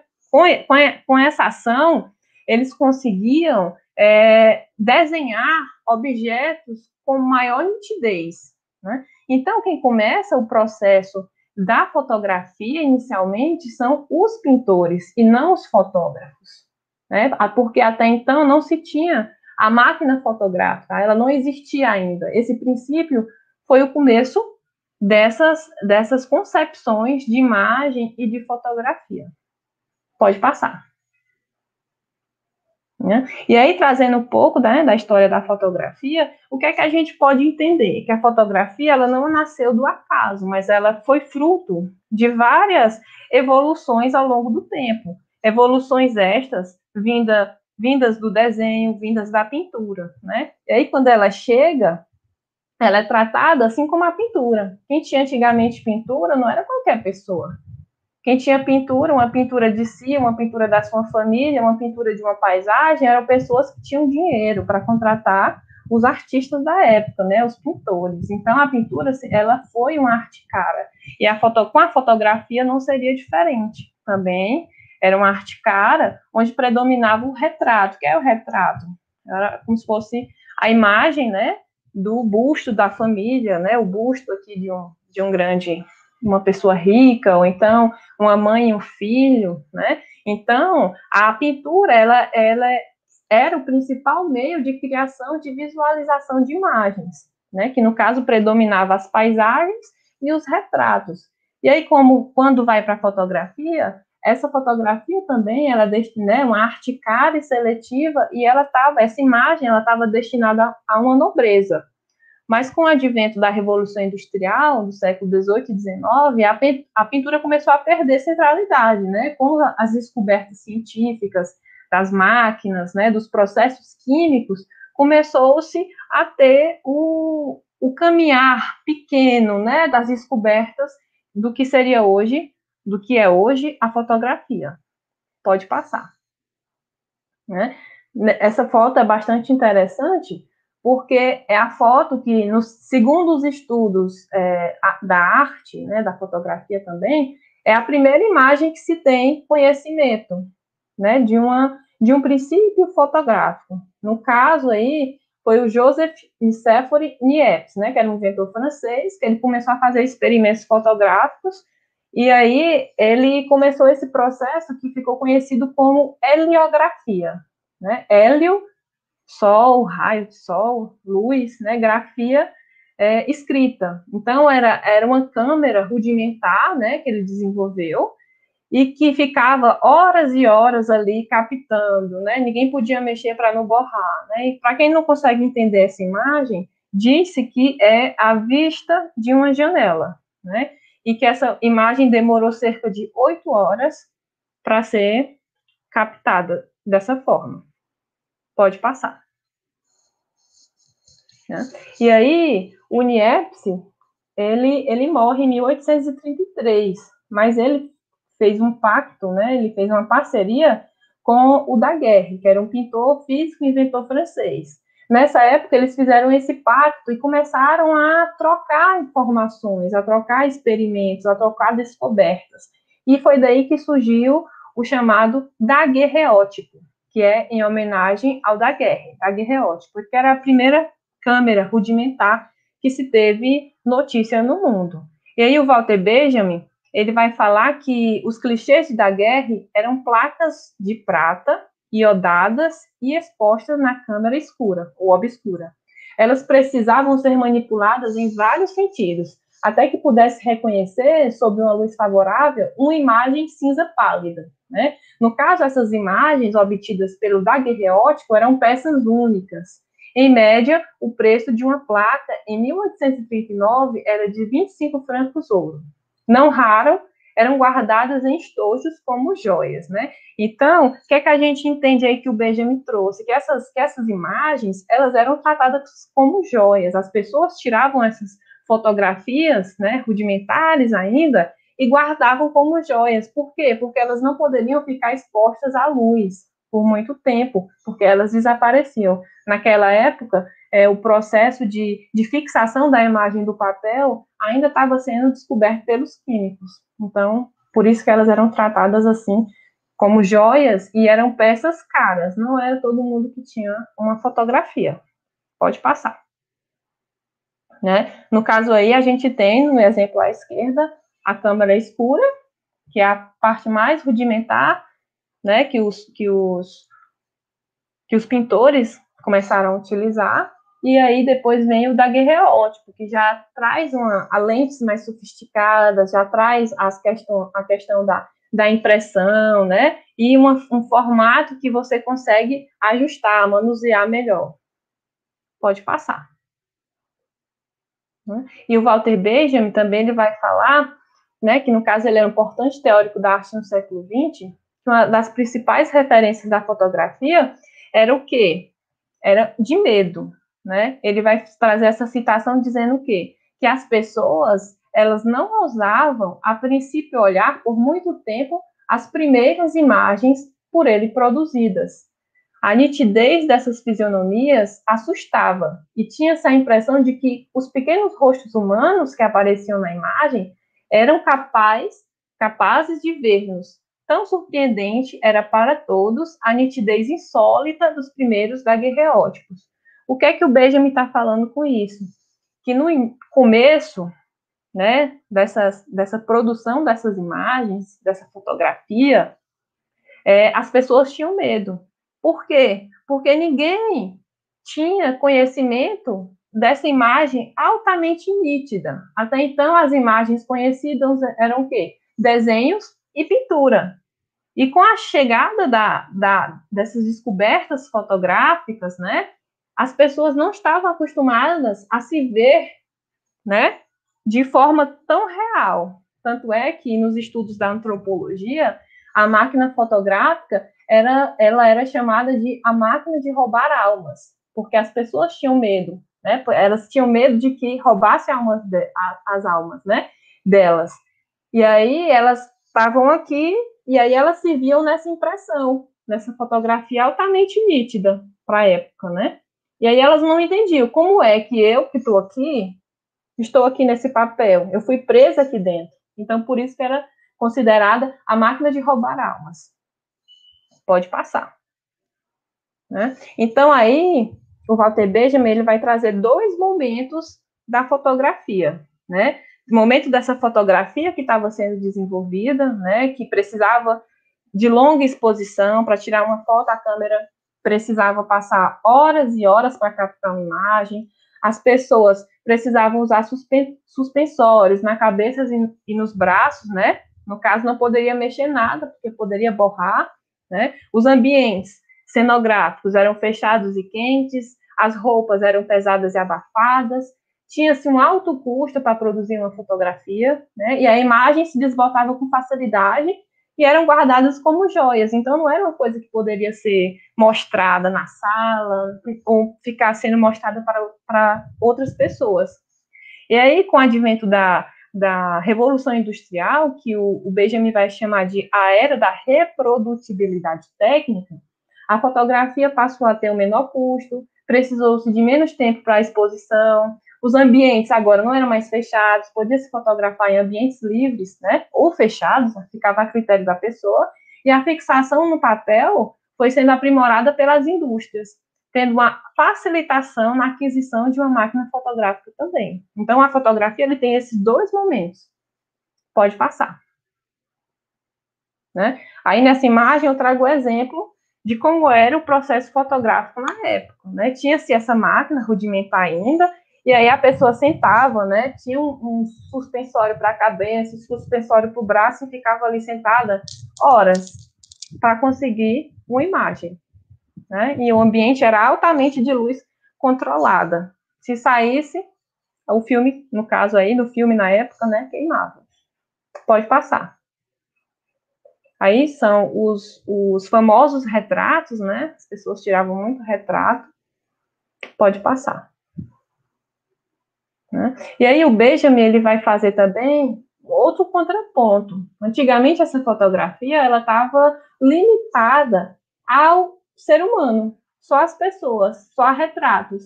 E aí um fotógrafo chamado de Atkitt, ele começou a mudar essa, essa, esse encaminhamento da fotografia. Poxa, não vou só fotografar pessoas, a gente pode fotografar outras coisas. Porque na moda, antigamente, eram retratos. Né? E o Atkitt começa a trazer um olhar desviado do ser humano. Ele começa a, a fotografar paisagens, lugares desconhecidos, né? Pessoas anônimas, pode passar aí, são fachadas de casa, de loja, né? Aí no, os cafés parisienses, né, momentos de encontros públicos, pessoas anônimas na porta da sua casa. Então, o Atget, ele começa a trazer uma abordagem diferente para a fotografia, que não se limitava somente ao retrato. Pode passar. É, no caso, ó, pessoas anônimas. Então, ele começou a retratar, ter essa liberdade do olhar fotográfico. Pode passar. Né? E aí, outro autor, que é um semiólogo, também crítico literário, chamado Roland Barthes. O Roland Barthes, ele vai dizer que em toda fotografia nós podemos encontrar dois elementos principais, que ele chama de estúdio e de puncto. O estúdio é o contexto histórico que essa fotografia foi tirada, então fala do lugar, né? Fala do espaço. E o puncto é o quê? É aquilo que nos atinge, toca e arranha. É o que entra no campo das emoções, é o subjetivo. Então, Roland Barthes vai falar desses dois elementos presentes na fotografia: o puncto, o contexto, e o estúdio. É o quê? É o subjetivo da fotografia. Né? E aí é um dos autores muito importantes e muito caros para a discussão da fotografia, porque ele começa também a considerar essa subjetividade da fotografia. E aí a citação do lado fala, né? que o fotógrafo, isso aí é uma citação dele, o fotógrafo me ensina como se vestem os russos. Noto o grosso boné de um garoto, a gravata do outro, o pano na cabeça da velha, o corte de cabelo do adolescente, né? Então ele começa a tratar a fotografia como algo que pode ensinar, onde a gente pode aprender, onde a gente pode ler, onde a gente pode conhecer. Pode passar. Né? E aí, a nível de curiosidade, eu trouxe outra abordagem, outra perspectiva da fotografia. Para quem não conhece, a fotografia pós-mortem, né? No caso, pós, após a morte. Essa fotografia, esse estilo fotográfico, ele é muito praticado ainda, principalmente no Nordeste, né? Antigamente, ele era mais conhecido, que era o quê? As pessoas, como eu disse, a fotografia era uma arte cara. As pessoas, nem todo mundo poderia ter uma fotografia. Então, as pessoas juntavam dinheiro durante anos para chegar um momento de poder comprar uma fotografia. E, às vezes, um ente querido morria antes de tirar essa foto. Então, a fotografia ela começou a ser utilizada também como a última lembrança, o último registro. É a última imagem que eu tenho da pessoa que eu amo, né? Então, essa fotografia pós-morte, ela foi utilizada nesse sentido, né? Nas imagens que vocês estão vendo, no caso dessa menininha com o meninozinho do lado, né? O irmão tá morto, né? Tem uma cara de assustado aí. Então, usava-se também uma, uns equipamentos, né? Uns suspensórios para deixar esse corpo em pé, vestia-se, maquiava-se, né? No caso dessa fotografia, que são só mulheres acima, eram irmãs, só que sofreram um acidente, duas delas estão mortas, né? As, as quatro de trás que estão em pé, elas estão vivas, mas essa que está sentada e a outra que está de costa, elas estão mortas. Então, essa fotografia era o quê? O último registro delas juntas, que elas não tinham uma fotografia. E a gente encontra nos sites várias imagens nesse formato, né? Na de baixo são o quê? Os pais com os três filhos em pé e dois dentro do caixãozinho, né? Então, perdeu-se esses dois entes da família. Então, essa fotografia pós-mortem, ela era utilizada como essa última lembrança. E do lado aí são crianças também, que era muito comum. E a senhora ali, pode passar. Né? E aí, o que, é que a gente pode entender desse processo fotográfico, dessa evolução das câmeras? Né? Elas, elas tiveram vários formatos, até chegar aos famosos formatos que a gente encontra hoje. Né? E se a gente for procurar na internet, a gente encontra vários tipos de câmeras fotográficas que tinham as suas distinções, as suas capturas diferenciadas, né?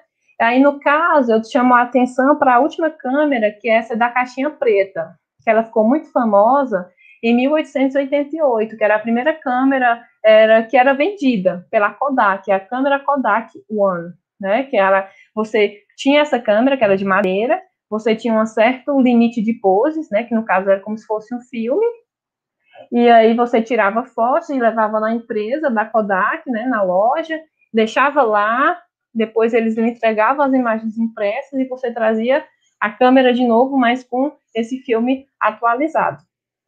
Pode passar. Outra curiosidade também é a fotografia como aspiração, né? Essa aí também é muito conhecida. Quem vai para interior encontra bastante nas paredes das casas mais antigas, né? Que é chamado de retratos pintados ou então Photoshop low-tech. É o Photoshop de, de baixa tecnologia do Nordeste. Ela era muito conhecida, né, muito popular no Nordeste desde o século XIX, né? É o que? Os fotógrafos eram ambulantes que circulavam nas cidades do interior, tiravam fotos em preto e branco, e aí depois iam para os grandes centros, né? Iam para os grandes centros, levavam essas fotos, e aí elas eram reveladas. Mas antes desse momento, ele perguntava para essas pessoas, que geralmente eram pessoas mais simples, o que é que você quer ter na sua fotografia? Como você quer estar vestido? Então, muitos falavam, ah, eu quero estar de terno preto, com a gravata azul, uma gravata preta, ou então uma gravata vermelha, ah, eu quero estar com joias, eu quero estar com meu cabelo assim, né? Então, a fotografia também, ela entrou nesse campo do aspiracional, né? O que é que eu quero ser? Qual a imagem que eu quero ter? Que hoje a gente encontra bastante com os filtros, né? A gente consegue inserir na imagem fotográfica uma série de elementos que a gente valoriza o que a gente quer. Então, a fotografia também, ela começa a servir como aspiração, aquilo que eu quero ter, aquilo que eu quero mostrar, daquela forma que eu quero ser. Né? Então, isso é só a nível de curiosidade também. Pode passar.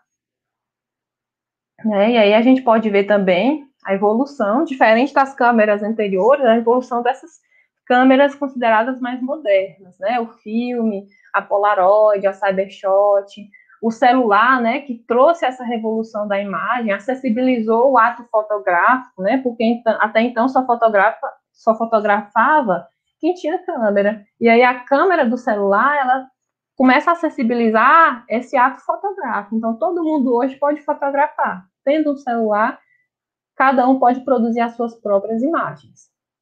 Pode passar. E aí, trazendo já essa discussão para a geografia, né, como é que a gente insere essas imagens, né? para iniciar a conversa, assim, nesse sentido, as imagens, elas sempre estiveram presentes na, na geografia, né? Tanto na forma de fotografia, quanto na forma de, de, de imagens, mapas, desenhos, gravuras, tabelas, diagramas, fluxogramas, esquemas, né? E aí o Paulo da César Costa Gomes, que, que é escritor do livro O Lugar do Olhar, ele vai falar que existe essa chamada cartografia, cartografias ou geografias do olhar. Ele diz que são o quê? Construções individuais que partem do contato e experiência com os lugares, possibilitando assim que sejam construídas percepções, sentimentos e emoções a partir do encontro com a realidade. Então, essa é uma discussão muito importante na geografia, que é o que? Essa geografia do olhar, que ela é, ela é uma construção do encontro do indivíduo com os lugares, com a realidade, que cada ser, cada ser humano possui a sua geografia do olhar, né? E aí outro autor que vai falar é o Bose. O Bose vai dizer que o olhar, ele não está isolado. O olhar está enraizado aonde? Na corporeidade. Foi o que a professora Zumira falou das afecções do corpo né?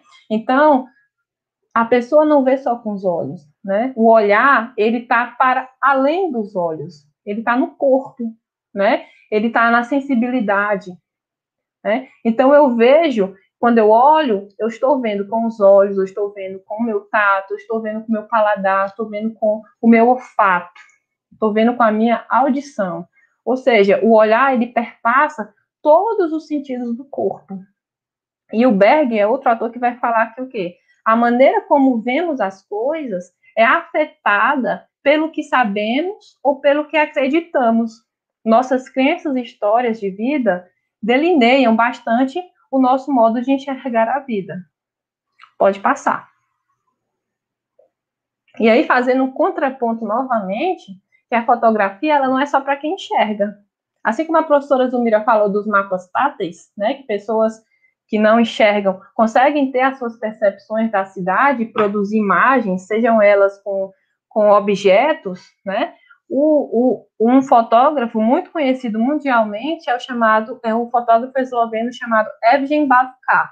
O Edwin Bavicá é um fotógrafo cego. E aí muitas pessoas podem perguntar, como assim o fotógrafo cego produz imagens? Como é que ele enxerga? Mas eu não falei anteriormente que o professor Gomes, né, Paulo da César Costa Gomes, falou que o olhar, ele, ele, ele é construído a partir dessas percepções, né, que parte da corporeidade. Então, o Evgen Bavicá, ele fotografa utilizando outros sentidos para compor as suas imagens, né? Que o mundo ele não pode ser aprendido apenas pelas pessoas videntes, mas também por aquelas que não enxergam com os olhos. Então a gente não pode dizer que uma, uma pessoa cega ela não enxerga, ela enxerga de outra forma, utilizando bem mais outros sentidos do que a visão, né? E aí o Evgen Bavicar ele vai falar o seguinte, que o teu horizonte é até onde você pode ver. Se você vê com as mãos, logo o teu horizonte é até onde você pode tocar. Eu acho muito poética, muito linda também essa, essa citação dele. E aí são essas duas imagens foram produzidas por ele. Se vocês procurarem no YouTube ou então em outros sites, vocês vão encontrar, principalmente no YouTube, grandes vídeos sobre, sobre o web de. Pode passar. É? E aí eu trago três sugestões de leitura que foram muito importantes para mim, que ainda são também, que é a do Walter Benjamin, chamado é, Magia e Técnica, Arte e Política. Vocês encontram esse livro em PDF. O outro é do Alberto Manguel, chamado Lendo Imagens, que ele vai fazer uma discussão muito aprofundada, desde a Grécia até os dias de hoje, sobre a, a concepção de imagem, né? Que a imagem não, tá, não, não, não passa a existir só no dispositivo pictórico ou no dispositivo imagético da câmera fotográfica, mas a imagem ela está presente, como o próprio nome traz, da imaginação, né? A gente produz imagens a todo instante, a gente pensa por imagens. Quando a gente lê, a gente vê imagens, a gente monta o nosso pensamento a partir de imagens. E a última sugestão também, para caso vocês queiram, é a leitura da minha dissertação. Aí eu trago o compilado dos autores que eu utilizei para embasar é, o meu pensamento. Pode passar. Né? E aí eu trago para fechar a minha fala a citação da Agnes Varda, que é uma cineasta belga, que, que foi radicada na França, muito conhecida, maravilhosa, sou fã dela, pena que já faleceu, que ela diz o quê? Se abríssemos as pessoas, encontraríamos paisagens, mas se abrissem a mim, encontrariam praias. Assim, da mesma forma, é que se a gente abrisse, pudesse abrir uma pessoa, a gente ia ter um apanhado de imagens que fazem total sentido para as pessoas, que fazem parte desse subjetivo, que fazem parte dessa geografia do olhar. Então, a, a minha fala hoje é mais nessa fala, nesse sentido do quão potente pode ser a utilização das imagens dentro da geografia, né? Que a gente não pode desmerecê-las, não pode desmerecer esses autores, né? Falar de uma geografia sensível, de uma, foto, de uma geografia que, que, que mexe, né? Que é esse ponto que o, que o Roland Barthes fala, né? Aquilo que arranha, aquilo que toca, aquilo que, que mexe com você, essa, essa sim é uma fotografia que faz sentido ser, ser estudada, ser pensada. Então, eu termino por aqui, e aí, caso queiram perguntar, fiquem à vontade. Muito obrigada.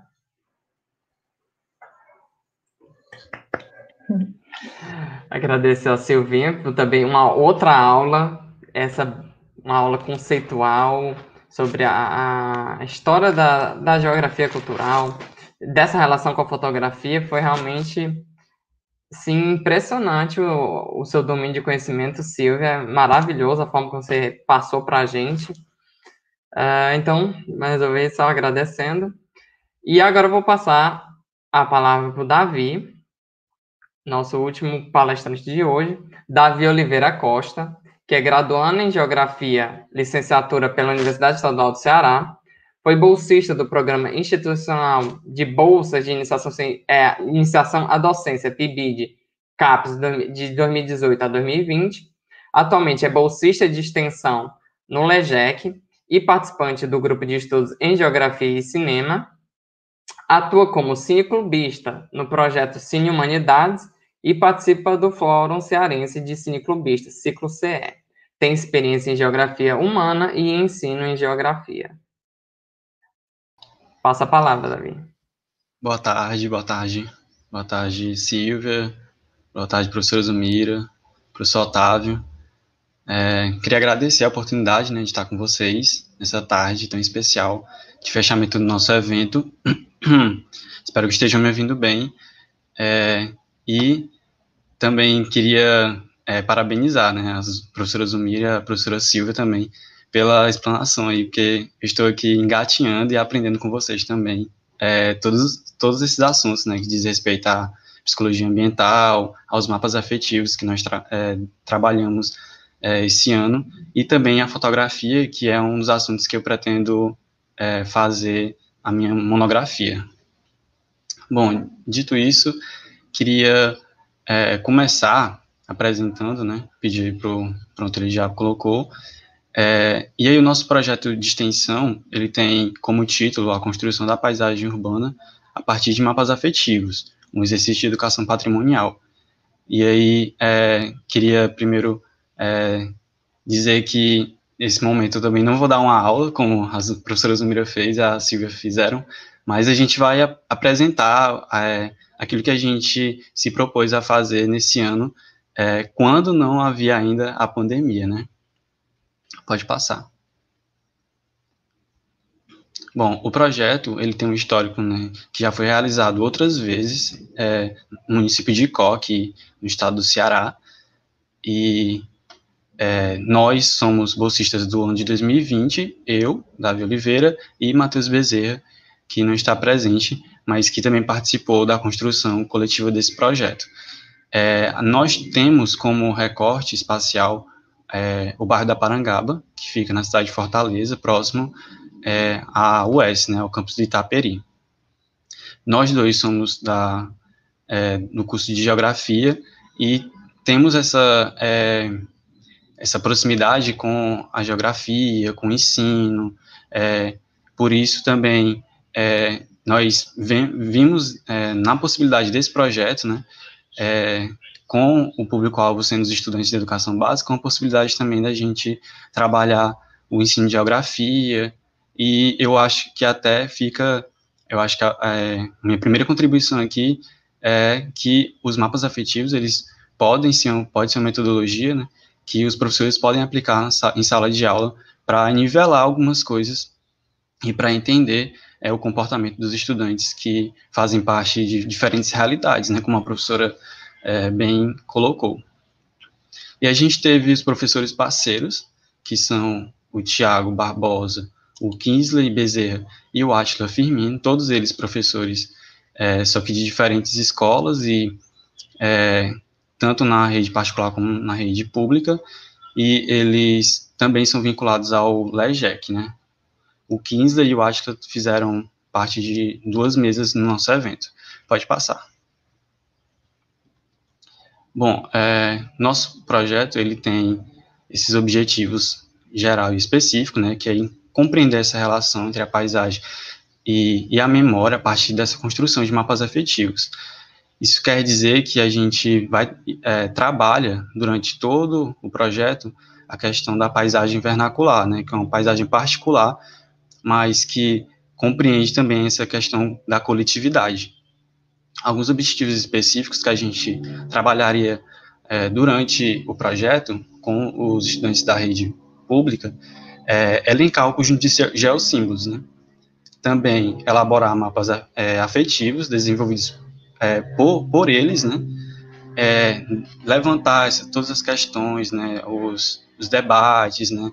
Tudo que, que eles vivenciam no, no dia a dia deles, a geografia que eles fazem no dia a dia e que poderia ser parte desse, dessa elaboração desse mapa afetivo. É, a gente utilizaria é, o primeiro mapa que a professora mostrou, que seria um mapa mais tradicional, é, com, como se fosse uma espécie de, de construção mais de síntese, né, e com o, o desenho.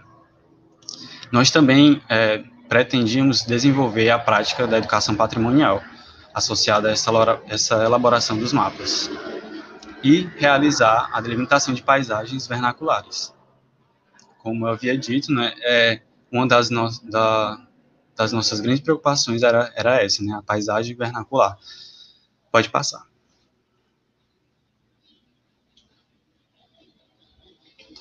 Pode colocar todos os, os pontos, pronto.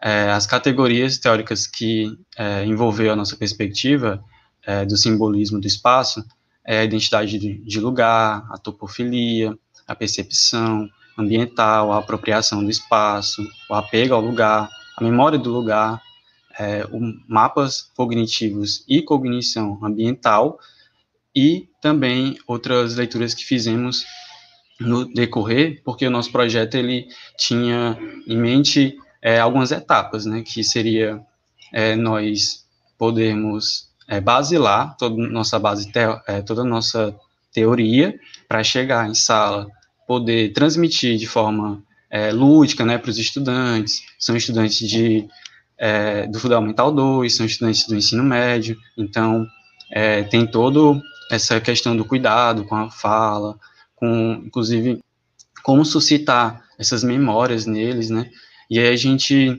fez algumas leituras, é, inclusive do professor Otávio, que seria é, na, é, sobre a representação dos lugares, paisagem e memória, a paisagem vernacular, como havia dito, o Kevin Litt com a imagem da cidade, o Maine, que a, que a Silvia ela destacou também, né, que ele fala sobre o olho que observa, as dez visões da mesma paisagem, George Simmel com a, é, com a filosofia da paisagem, e aí é, destaco também é, a contribuição do doutorando Marcos Ferreira, né, que participou com a gente de alguns debates, é, nos ajudou nessa estruturação de uma construção das imagens, né, porque ele trabalha com paisagem fílmica, então foi super importante para a gente. E um dos autores que mais me ajudou, me instigou nesse, nesse projeto foi o Mark Bessie, que ele fala, é, ele escreve o texto entre a, a geografia e a ética, né? a paisagem a questão do bem-estar. Eu acho que isso casa muito com o que a professora Zumira destacou também na apresentação dela, e aí ele fala sobre essa visão é, lateral, né, que o, é, a gente não está falando mais de um sujeito que está fora da paisagem, né, que apenas observa, mas que ele também participa, ele sente, né, ele percebe, ele está é, dentro dessa paisagem. É, também falamos sobre a produção de imagens para pesquisa em geografia, e isso a, a Silvia já destacou muito bem. E estudamos também um texto que foi escrito pela Silvia Leni, pela professora Zumira e pelo professor Otávio, que fala é, sobre a geografia, fotografia e os mapas afetivos. Pode passar. Bom, aí eu queria é, só destacar, né, que já foi dito, que a gente trabalhou nessa de forma interdisciplinar, que, tentando estudar essa interação das pessoas com o entorno sociofísico. Pode passar. A partir dessa perspectiva da geografia cultural, da história oral, da psicologia ambiental. Pode passar. É, e eu queria destacar as metáforas justamente por causa daquilo que a professora Zumira falou sobre é, o que o Cohen fala, né, de o seu alvo maior ser a conquista da intimidade. E eu acho que é isso que, principalmente para quem trabalha com extensão e é, leva, né, a partir da universidade, essa conscientização, é, também a divulgação científica, precisa de, de uma linguagem que seja de, dessa maneira, né, que gere a intimidade, que é, traga as possibilidades dessa troca de conhecimento e que é, a gente consiga, por exemplo, fazer um dos nossos objetivos, que é, é uma aproximação entre a universidade e a comunidade, a sociedade de modo geral. Pode passar.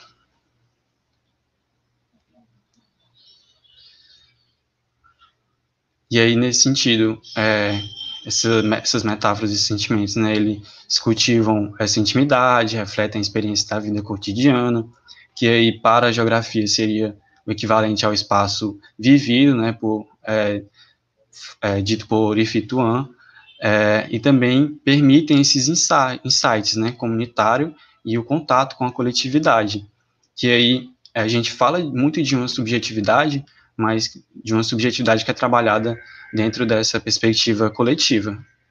Pode passar. É, e como é, a gente está diante de um cenário de pandemia, a gente não tinha, por exemplo, uma perspectiva de é, adaptar e, e, a gente é, ficou muito é, ficou esperando né, que a pandemia tivesse a sua resolução, que tivesse a sua vacina, é, a gente não tem tantos é, tantos dados ou tantos resultados para passar para vocês. Né? Então, eu trouxe, é, me colocando já no, nesse, nessa perspectiva da pesquisa, né, que ela quebra essa dualidade, né, essa dicotomia entre sujeito e objeto, eu me coloquei é, à disposição para falar um pouco sobre, por exemplo, é, o que seria um mapa é, afetivo é, escrito por mim, né? E aí eu pensei no meu bairro.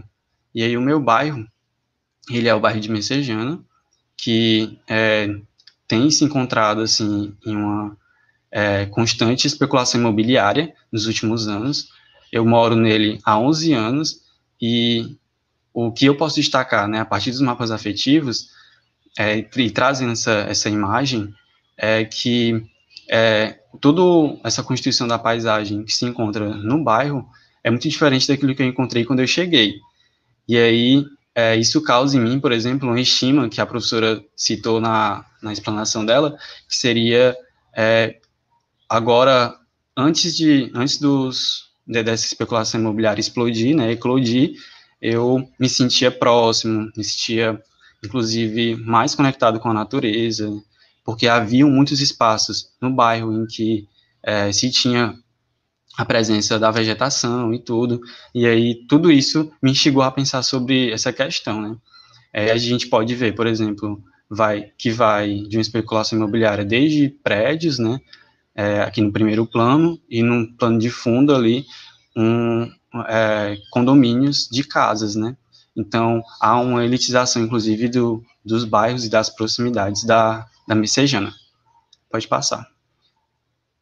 E, e aquela primeira foto fica na Avenida Central, né, que liga BR, liga outras é, vias é, importantes da cidade. Esse já fica próximo ao terminal da Messejana. Também é, é, é centro de grandes especulações imobiliárias. Né? Pode passar. E aí o nome, o título que eu dei, Bairro Feudo, ele está muito é, ligado a essa experiência que eu tenho de bairro mesmo, de comunidade, de sentir próximo, de participar de, de muitas ações comunitárias, né, a fim de, é, de ter uma cidadania participativa, é, e tudo isso, é, pensando no mapa afetivo, me levou a refletir sobre essa mudança na paisagem que causa em mim, às vezes, um estranhamento e até uma. É, me, me, tornando passivo, muitas vezes, né?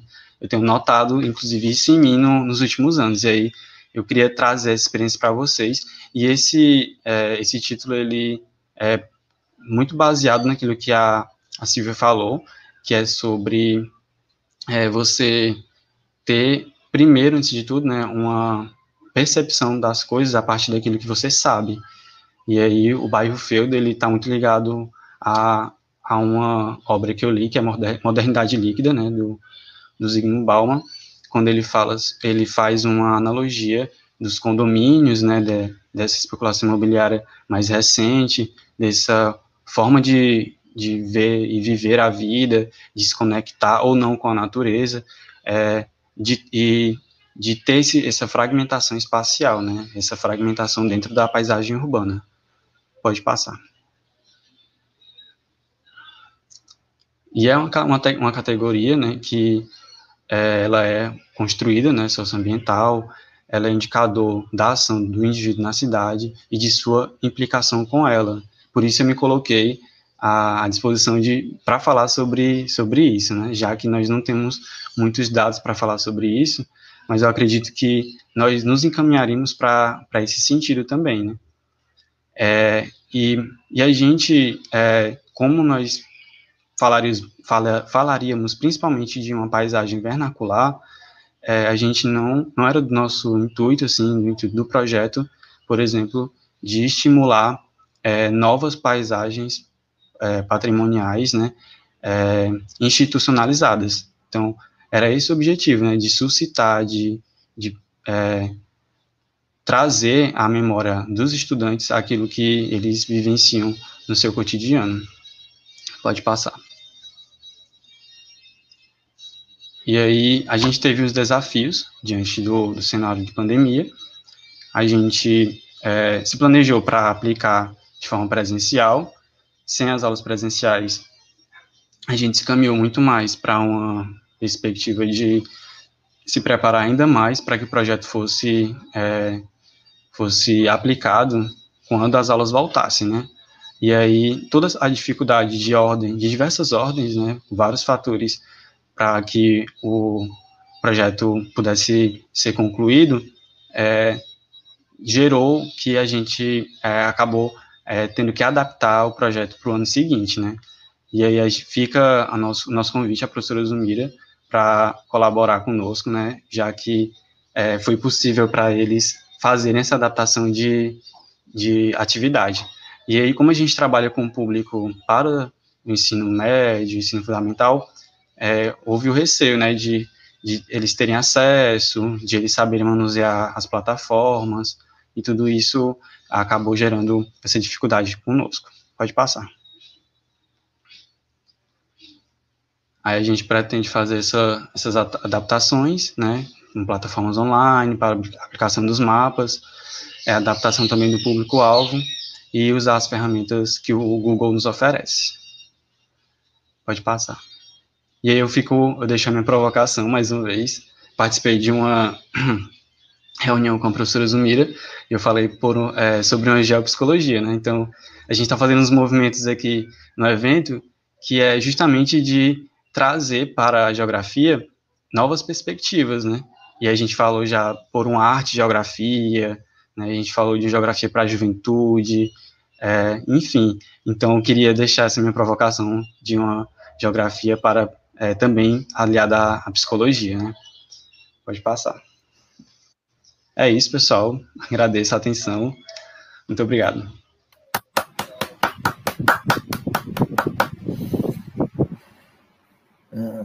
Bom, agora nós, agora nós podemos uh, seguir para o debate final da nossa mesa. Pelo que eu vi aqui nos comentários, já tem uma pergunta, mas uh, quem estiver assistindo e quiser deixar, já vou passar para o professor. Pode ir deixando já suas perguntas nos comentários, professor. Então, primeiro, é, é, deixa os alunos que se inscreveram fazer as perguntas. A, a, tem, eu vi umas perguntas aí no chat. Faça, pode fazer as perguntas primeiro, depois eu faço a minha. Tá certo. Eu vou. Acho que é a da Nina, que acho que é a primeira. É. Deixa tem o Marco, a Ana Paula também tem a pergunta. E o Marco, se não me engano. É, a primeira que eu essa daqui, tá? que é que especificidades e ou adaptações poderiam ser feitas no método, isso é para a professora Zumira, né?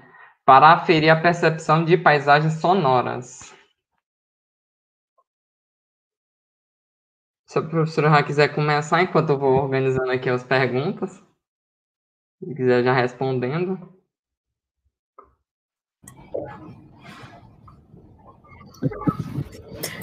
É, Obrigada pelo interesse. Adorei todas as exposições. Uma complementou muito bem a outra, ficou maravilhoso. É, eu, eu acredito que se a gente for por esse caminho, né, é, afetivo ele pode ser elaborado a partir de qualquer território emocional e os sentidos, no caso, envolvem também som, né, ah, poderíamos pensar. É, eu tenho um aluno que fez o um mapa afetivo com surdos. Né? Assim como nós já fizemos com cegos, nós fizemos com surdos também. É, mas o que nós encontramos também com surdos foi também sons, né? Também na, na, nos mapas, né? Foram considerados os sons, porque ah, o surdo, por exemplo, consegue escutar pelas vibrações, né? Pela vibração do outro, pelo movimento, pela sinestesia. Então, eu acredito que é, o mapa afetivo de sons, ele cria é, espaços, né?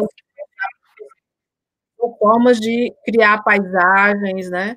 A paisagem aí vista como uma coisa mais ampla, né? Eu não, eu não, te, não entrei muito né, nesses detalhes, assim, da paisagem, né? Mas tem um livro bem interessante que fala da paisagens do medo, né? É, que é do também. E aí, essas paisagens do medo, elas são componentes psicológicos que vão criando, né, essas paisagens vão impregnando, né, então, é, não é só a paisagem externa, né, mais uma vez, mas são essas paisagens internas. Então, tudo que diz respeito ao sentido é possível fazer. É, então, por isso que ele é, um, vamos dizer, um mapa versátil, né, eu não pensei ainda, mas... É, uh, os ruídos eles são fazem parte né, desse, de todos os sentidos. Pode ser que a pessoa é, destaque o ruído, né? Pode ser. É, mas eu não sei exatamente como poderíamos fazer só o ruído né, em si. Como, é, como seria é, olhar a cidade a partir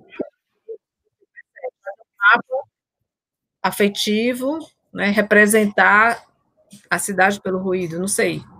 É, teria que ver com você melhor como seria essa ideia. Mas tudo é possível. Se a gente seguir né, aquelas. A estrutura, o ambiente como território emocional. É, e esse território emocional, ele, ele é pautado a partir dessas imagens que são construídas pelos afetos, os sons né? Também faz parte. O ruído é um tipo de som, né? Mas não é tudo. Então, ruído é a estridência, né? É, às vezes a gente está mais acostumado a viver na estridência até. Então, eu acredito que sim, que é possível a gente fazer um mapa afetivo é, com sons ou de sons, né?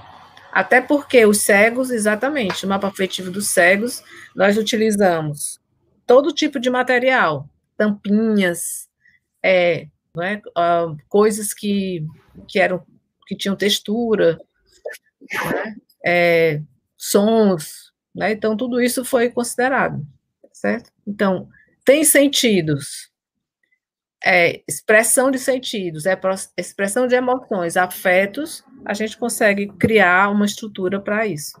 Pronto, a segunda pergunta vai ser a do Marcos, que ele pergunta para a Silvia. Como pensar em propostas teóricas e metodológicas que abarcam o sensível na geografia?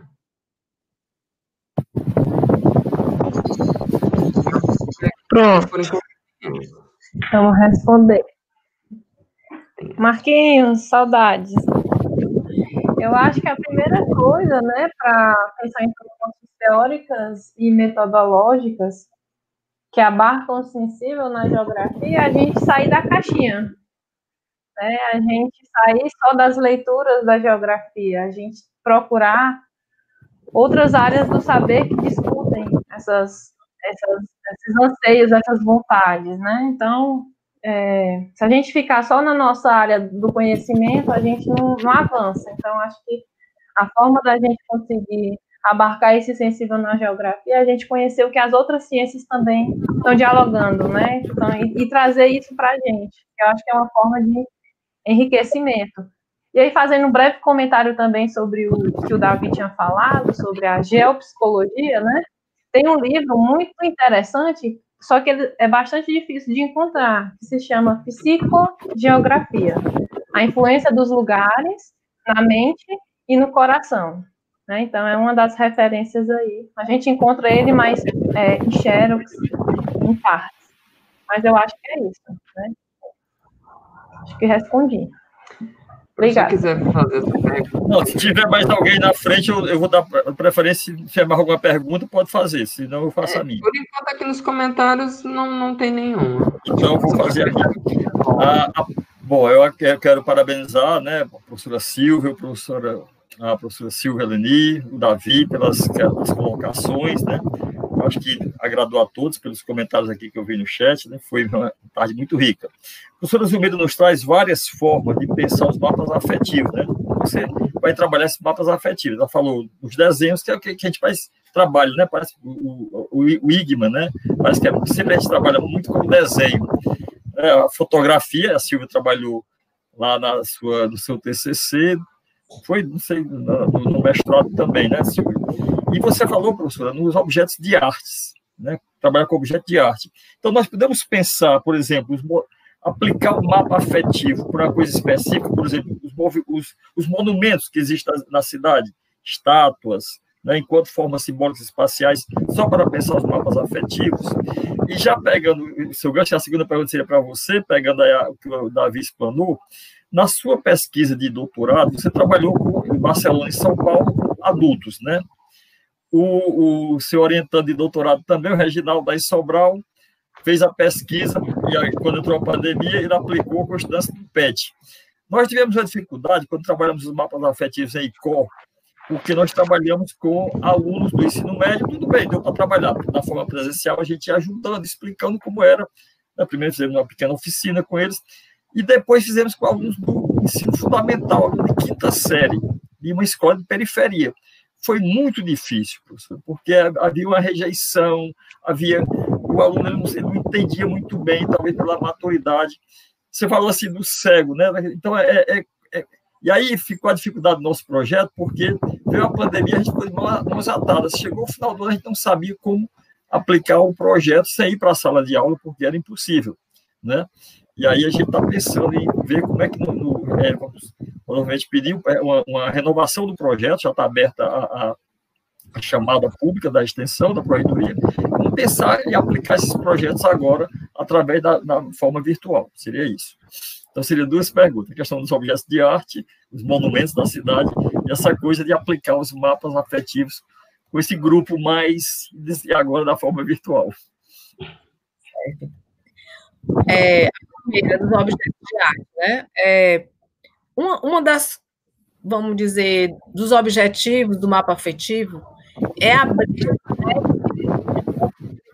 né, de associações de maneira que a, a pessoa possa deixar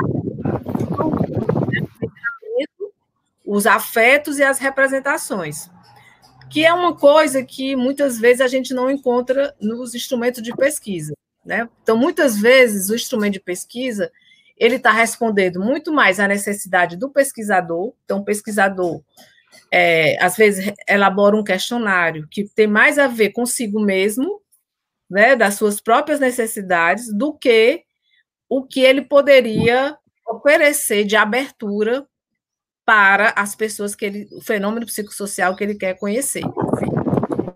Uma das características do mapa afetivo é a abertura a associações, né? Então, existem alguns.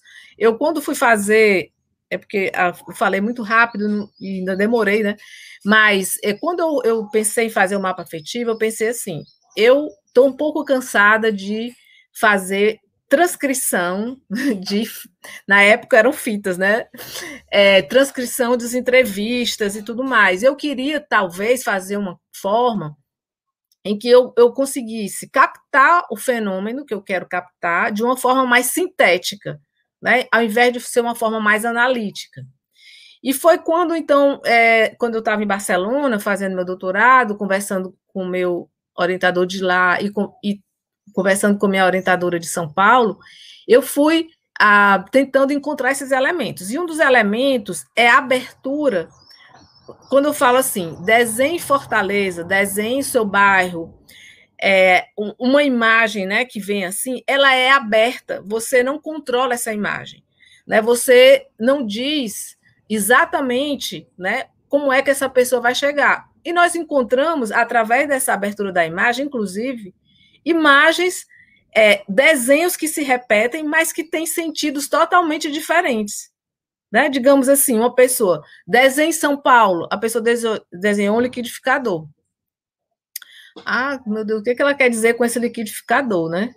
Aí você pode ter assim muitas ideias, né? Assim, ah, é porque mistura, né, tal. E aí no significado que a pessoa diz, eu encontrei, né, vamos dizer, o sentido maior. Não, São Paulo é um lugar em que tem muitas pessoas de diversas culturas que se misturam, né, e por isso dá um lugar muito bom culturalmente, porque as pessoas conseguem se sentir atraídas por esse lugar. Ele traz oportunidades. Então, aí outro falou também liquidificador. Opa, dois liquidificadores, dois abacaxis, eles querem dizer a mesma coisa? Não. Eles têm sentidos, às vezes, totalmente diferentes, né? Pode ser que o liquidificador, em outra situação, é, representou a destruição.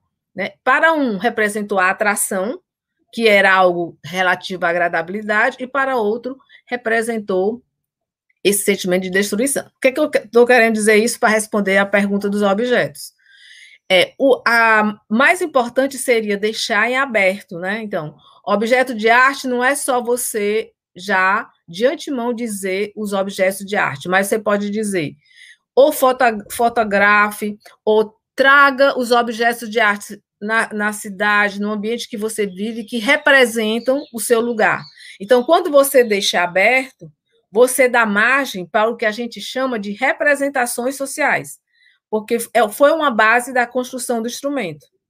A representação social é então, esse conhecimento coletivo do cotidiano, né? O Davi pegou coisas importantes, né? Do, do, é, do... Oi? Moscovici, que você, você pega baseado na, na, no conceito Moscovici, Moscovici. Porque eu tinha trabalhado com representações no mestrado também. Certo? Então, quando você deixa as representações em aberto, ou quando você deixa esse primeiro momento em aberto, você permite que esse conhecimento coletivo do senso comum ele possa aparecer. Então, pode trabalhar com os objetos de arte, mas não você escolhendo quais são os objetos de arte que são para você representantes, né, do lugar. Então você teria que deixar também aberto. A mesma coisa com fotos. É, nós trabalhamos com os alunos de escolas públicas com fotografias, né? Você já vou é, enganchando com a outra pergunta. Né? Então, como foi que nós fizemos com os alunos de escolas públicas?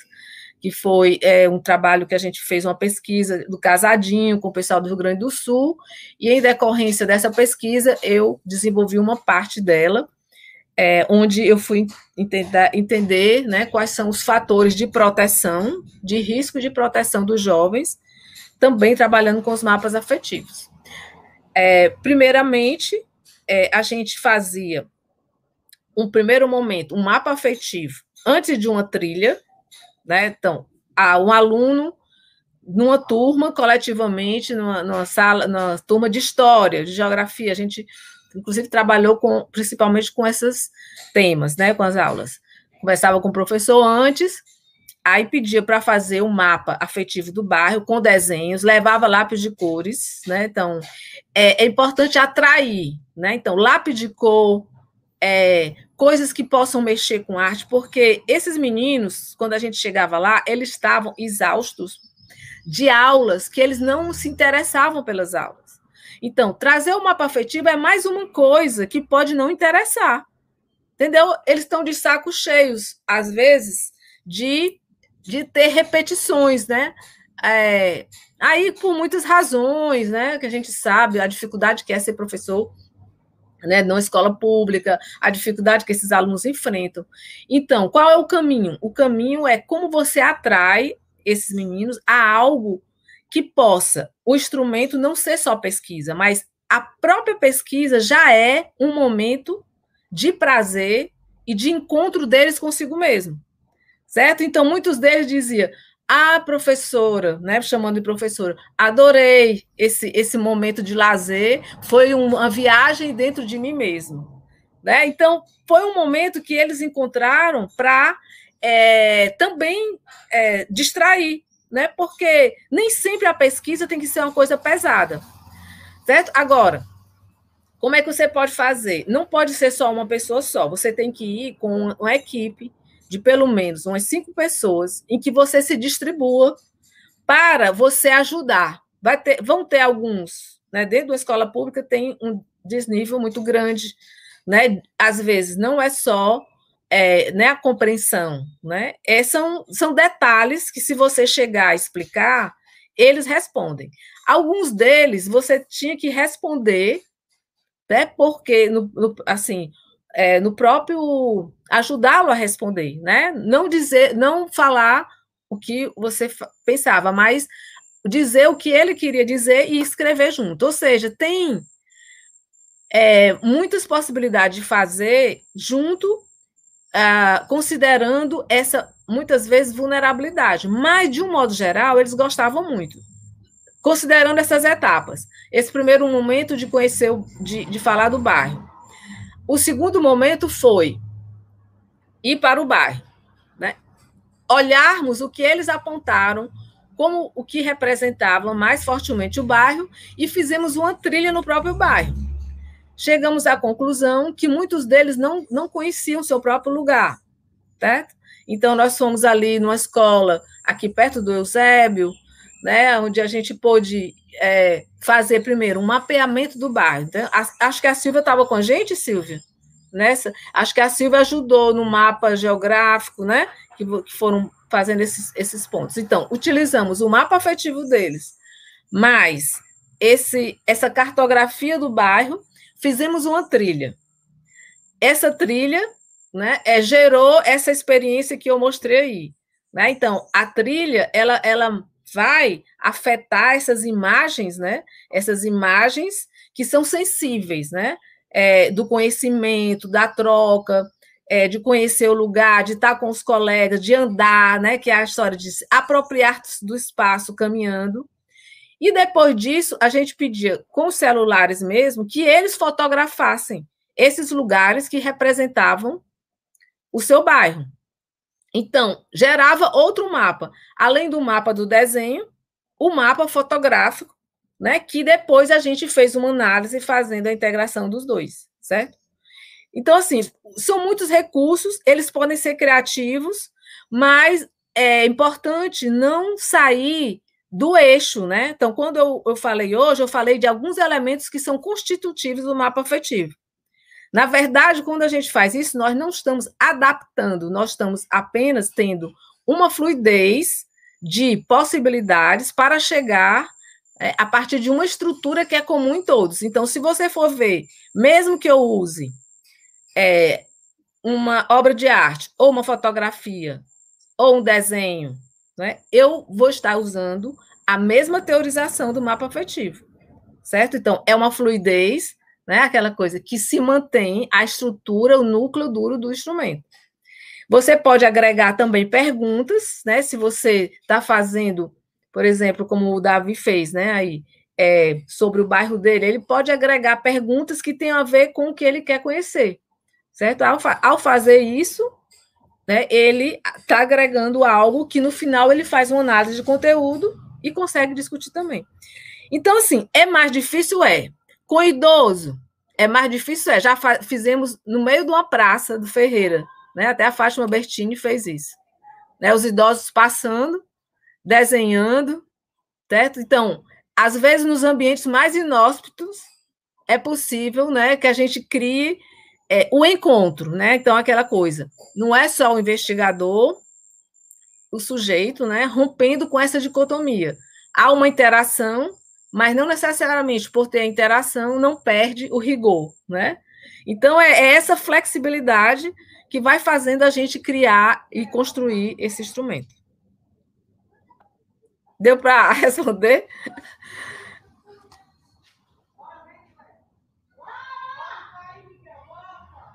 Obrigada. E os, os comentários.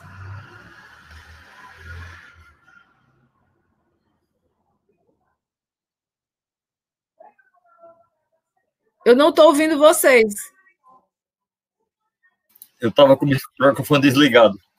Ah. É, e se não tiver. Professor, abriu o caminho. Só tem mais um. Mais um, então, por favor, faça a pergunta. Mais um aí. Ah, só foi que é do Max Clarindo, que ele pergunta o quanto de fenomenologia tem nas pesquisas dos participantes. Aí ele não endereçou ninguém, então é aberto a todos. Eu, eu precisaria de mais explicação para isso. Quanto de fenomenologia, né? Tem nas pesquisas. Eu não consigo, assim, captar ainda muito bem o que... A, a fenomenologia é um método, né, utilizado dentro da filosofia que é bastante utilizado hoje na, na saúde, na psicologia, na geografia, né, tá todo mundo trabalhando ultimamente com a fenomenologia, porque o fenômeno é aquele, algo que se aparece ao indivíduo, né? se é de partir do, do, daquele conceito básico do que seja fenomenologia, é aquilo que, o, o, algo que aparece ao sujeito. Então, se a gente trazer para o caso da geografia, mais, mais precisamente com o tema de hoje, os mapas afetivos, podemos pensar que olhar para a cidade, olhar para o lugar, olhar para a paisagem, reflete a dimensão de algo fenomenológico, né, que, que se expõe. A paisagem, ela, é, em primeiro lugar, eu sempre digo nas minhas aulas para a, a, os alunos de geografia, que ela se, se apresenta a, ao sujeito de uma forma é, analítica. Né? Antes dele pensar a relação íntima com a paisagem, dessa dimensão do nível psicológico, ela se objetiva. A gente faz geografia porque nós enxergamos uma paisagem enxergamos uma paisagem natural, uma paisagem cultural, isso faz com que a gente pense é, é, na geografia. Né? A geografia ela vive com essa pluralidade da paisagem, por isso que a, a, a geografia existe por conta dessa pluralidade. Então, eu acho que o fenômeno como algo que se apresenta o sujeito, ele se está mediatizado nessa relação entre o homem e aquilo que se externaliza, no caso, a paisagem. Eu penso dessa forma. Certo. Bom, chegou mais uma pergunta. Tem uma pergunta, né? Da Ana Paula, né? Ana Paula. Pergunta, pedi para a professora falar um pouco sobre os mapas feitos por mulheres e a relação com o câncer de mama. Certo. Pois, Ana Paula, foi interessante isso que nós não imaginávamos, né? É, como é que é, iríamos fazer essa relação. Então, nós fomos chamados para trabalhar no GEON, que é um núcleo da Universidade de Extensão, que trabalha com prevenção de câncer de mama com mulheres.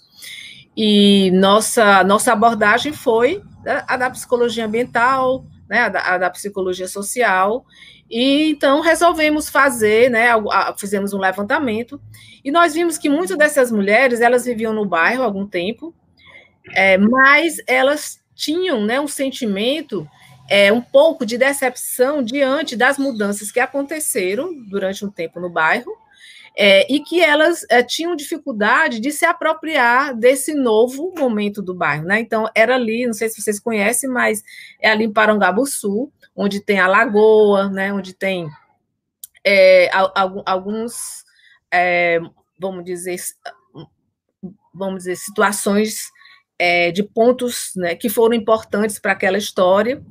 E aí nós resolvemos fazer, né? Então foi uma aluna que estava fazendo um estágio de psicologia, né? Então aí é interessante que é, o estágio em psicologia eu dou supervisão, estágio em psicologia social e ambiental, é, como também uma área importante que o aluno pode se formar, né? dentro da psicologia. Então, ela me disse, professora, eu acho que nós poderíamos fazer algumas trilhas. Eles vão dizendo quais são os lugares que eles gostariam de visitar, e cada um que vai nesse lugar vai contando sua história. Né? Depois que a gente faz a trilha, conta a sua história, voltaremos para fazer a construção coletiva do bairro. Ver aqueles pontos né, que foram importantes na memória, aqueles que não estão mais, né? Aqueles são, eram mulheres, algumas mais velhas, né? Algumas mais novas, né? Então, é, no, é, considerando né, a identidade do lugar, né, como a, o Davi falou do simbolismo do espaço, é muito importante isso. Então, o simbolismo do espaço é uma expressão né, de que os lugares eles não estão só fora, externo, mas eles estão uma construção né, subjetiva.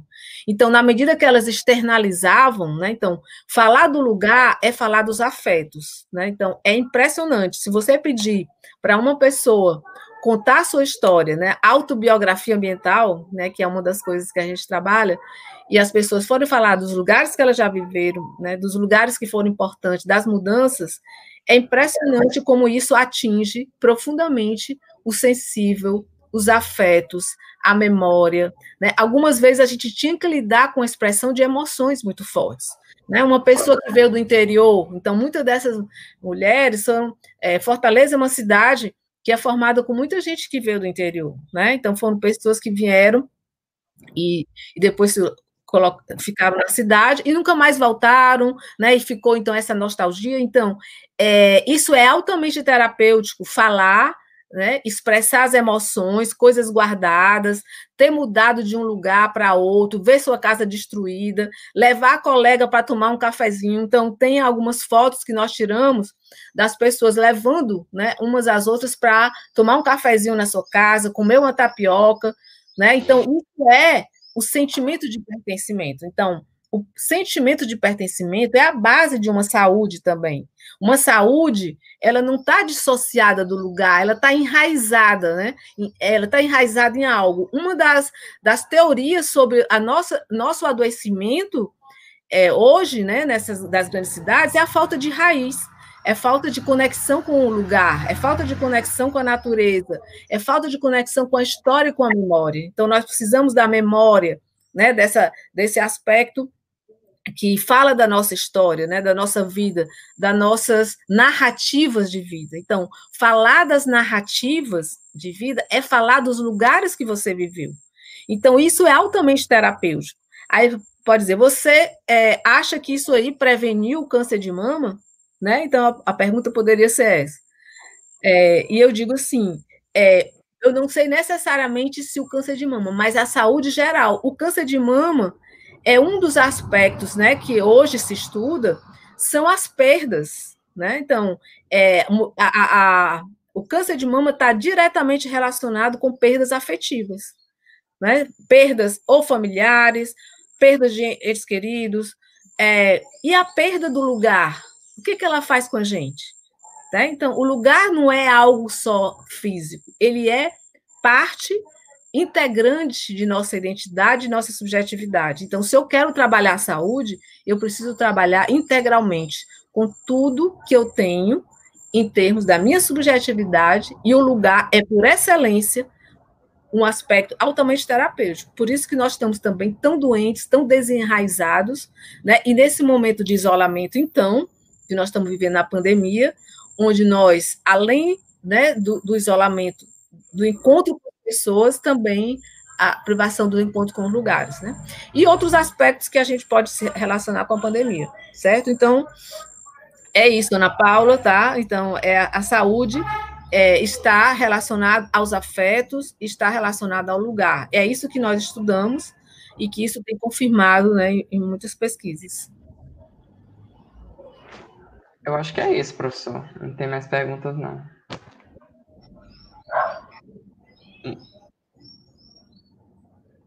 Que bom. Tá gravado esse. Tá gravado, né? Esse. Vai ficar gravado, né? A gente pode vai acessar. Ficar. Vai ficar tá. no YouTube. O professor tá montado. Então, nesses 10 encontros que nós vivenciamos desde 30 de setembro até hoje, 16 de dezembro, onde realizamos esse webinário, né, o primeiro ciclo de debates em geografia cultural, uma ampliação de fronteiras. Podemos mostrar o que a geografia cultural revela um mundo plural, né? Afinal, como eu sempre falei, digo, né, falei há pouco, é, nas minhas aulas de geografia, que a geografia existe porque o mundo é plural, né? O aspecto da natureza quanto o aspecto da sociedade. Imagine se fosse a mesma paisagem da vegetação, do relevo, ou a mesma, as pessoas falando a mesma língua no mundo, ou os mesmos hábitos, os mesmos, os mesmos alimentos, não existia geografia, não existia nem psicologia, talvez, né, professor, se o mundo fosse tudo igual. Porque a gente não, ia, a diversidade é que faz com que as coisas possam ser pensadas na perspectiva do olhar. Então, hoje, nesse webinário, falamos de religião, gênero, cinema, literatura, patrimônio cultural, juventude, finalizando com mapas afetivos, mostrando um pouco do que nós fazemos no LEGEC, né? As pesquisas, esses temas estão embutidos nas pesquisas dos mestrandos, dos doutorandos, dos bolsistas de iniciação científica, de extensão, que o Davi apresentou agora, né? Tivemos a presença aqui da Silvia, que foi nossa bolsista de iniciação científica, quer dizer, que nos dá essa vontade de fazer uma geografia que possa entender esse ampliar de fronteiras. né, trazer hoje a professora Zumira Bonfim aqui para encerrar esse evento, se a gente não fizesse a apresentação dela, né, lá na, na chamada, lá nas redes sociais, dizendo que ela era professora do Departamento de Psicologia, se o Ian tivesse feito a apresentação, eu podia dizer que ela era uma geógrafa, né? E vocês veem como a psicologia ambiental e a psicologia, o que a Silvia foi fazer mestrado na psicologia, né? Porque, a, como ela, ela falou uma vez aí na, na, na no, no, na fala, não sei se foi naquele outro encontro que nós tivemos, que a psicologia que a professora Silvia, a professora Zubira fala, faz na UFC, não é aquela psicologia clínica, que não estou invalidando essa área da psicologia, mas é pensar que a psicologia ambiental nos aproxima muito das nossas leituras de Foucault, Kevin Lynch, Lívia de Oliveira. Então, pensar esses geógrafos que também estão pensando nessa relação da afetividade, na relação do pertencimento, que é o que o, Davi provoca, né? a geopsicologia. Então, eu agradeço mais uma vez a presença da Silvia, da professora Zumira. Quero agradecer imensamente aos meus orientandos de mestrado e doutorado, aos bolsistas de iniciação científica e de extensão, que sem eles esse seminário não era possível. Eles quem seguraram as pontas na divulgação, na parte técnica, né, de, fazer, de organizar é, o evento, na parte de, de, de, da internet, né, de criar esses links né, do StreamYard, o Guilherme e o Ian, né, o Marcos também criando a arte da, da, das apresentações, as ideias né, dos, de todos os mestrantes e doutorandos que favoreceram é, a, possibilidade, a possibilidade de existir esse webinário, né, até esse nome que eu acho esquisito.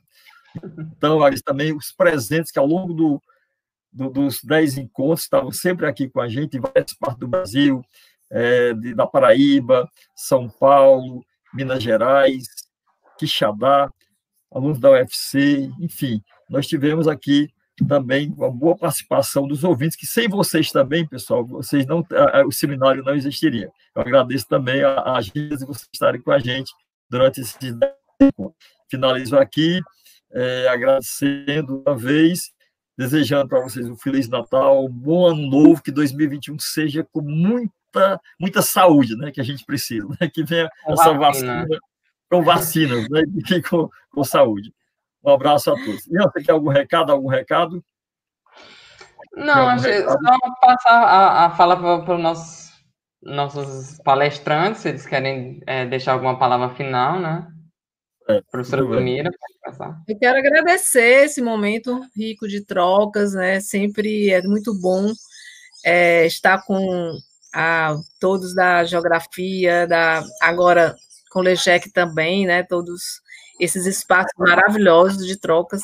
Eu sempre estou na arquitetura, na geografia, é, e é muito bom. Eu me sinto muito bem saindo do mundo só da psicologia, né? E quem sabe, né? O Ian aí provocou a geopsicologia, né? Talvez a gente precise ampliar todas as possibilidades para criar um, um, conhecimento transdisciplinar, né? E esse transdisciplinar que envolva todas as dimensões humanas. E a relação com o lugar é imprescindível, né? Como parte dessa é, construção da subjetividade humana. Muito obrigada. Também gostaria de agradecer a todos que estiveram presentes, os palestrantes, né? E também o pessoal que assistiu. Muita gente querida acompanhou, então eu me sinto honrada pela presença e pela, pela companhia, mesmo que virtual. Foi bastante importante para mim. Muito obrigada a todos. E Davi? Queria agradecer também a todos e a todas, né, por, por ter participado desse evento, né, que o Lejec fez com tanto carinho. É, eu acho que eu aprendi, assim, demais, né, se eu cheguei no Lejec sem entender muita coisa desse webinário, eu saí compreendendo grande parte das agendas de pesquisas que nós temos nesse grande e rico, riquíssimo laboratório, né. E eu também vou deixar... Como é Encontros Loucos Lejec. Isso. Vira mais. E agradecer também a, a presença de todos que assistiram a gente, desejar um Feliz Natal. E um bom ano de 2021, pelo menos com vacina, né? Que a gente possa pelo menos sair de casa. Já seria uma, uma grande coisa. e deixar o convite para próximas atividades que o, que o LEGEC uh, acredito que continuaremos trabalhando com essa também com essa ferramenta online, né, para outros, outras atividades com transmissões. Então, uh, convidar todos que participaram do evento assistindo e que fiquem atentos, né, às nossas redes sociais, ao nosso Instagram, ao nosso Face, e ficar atento às nossas próximas atividades. E é isso.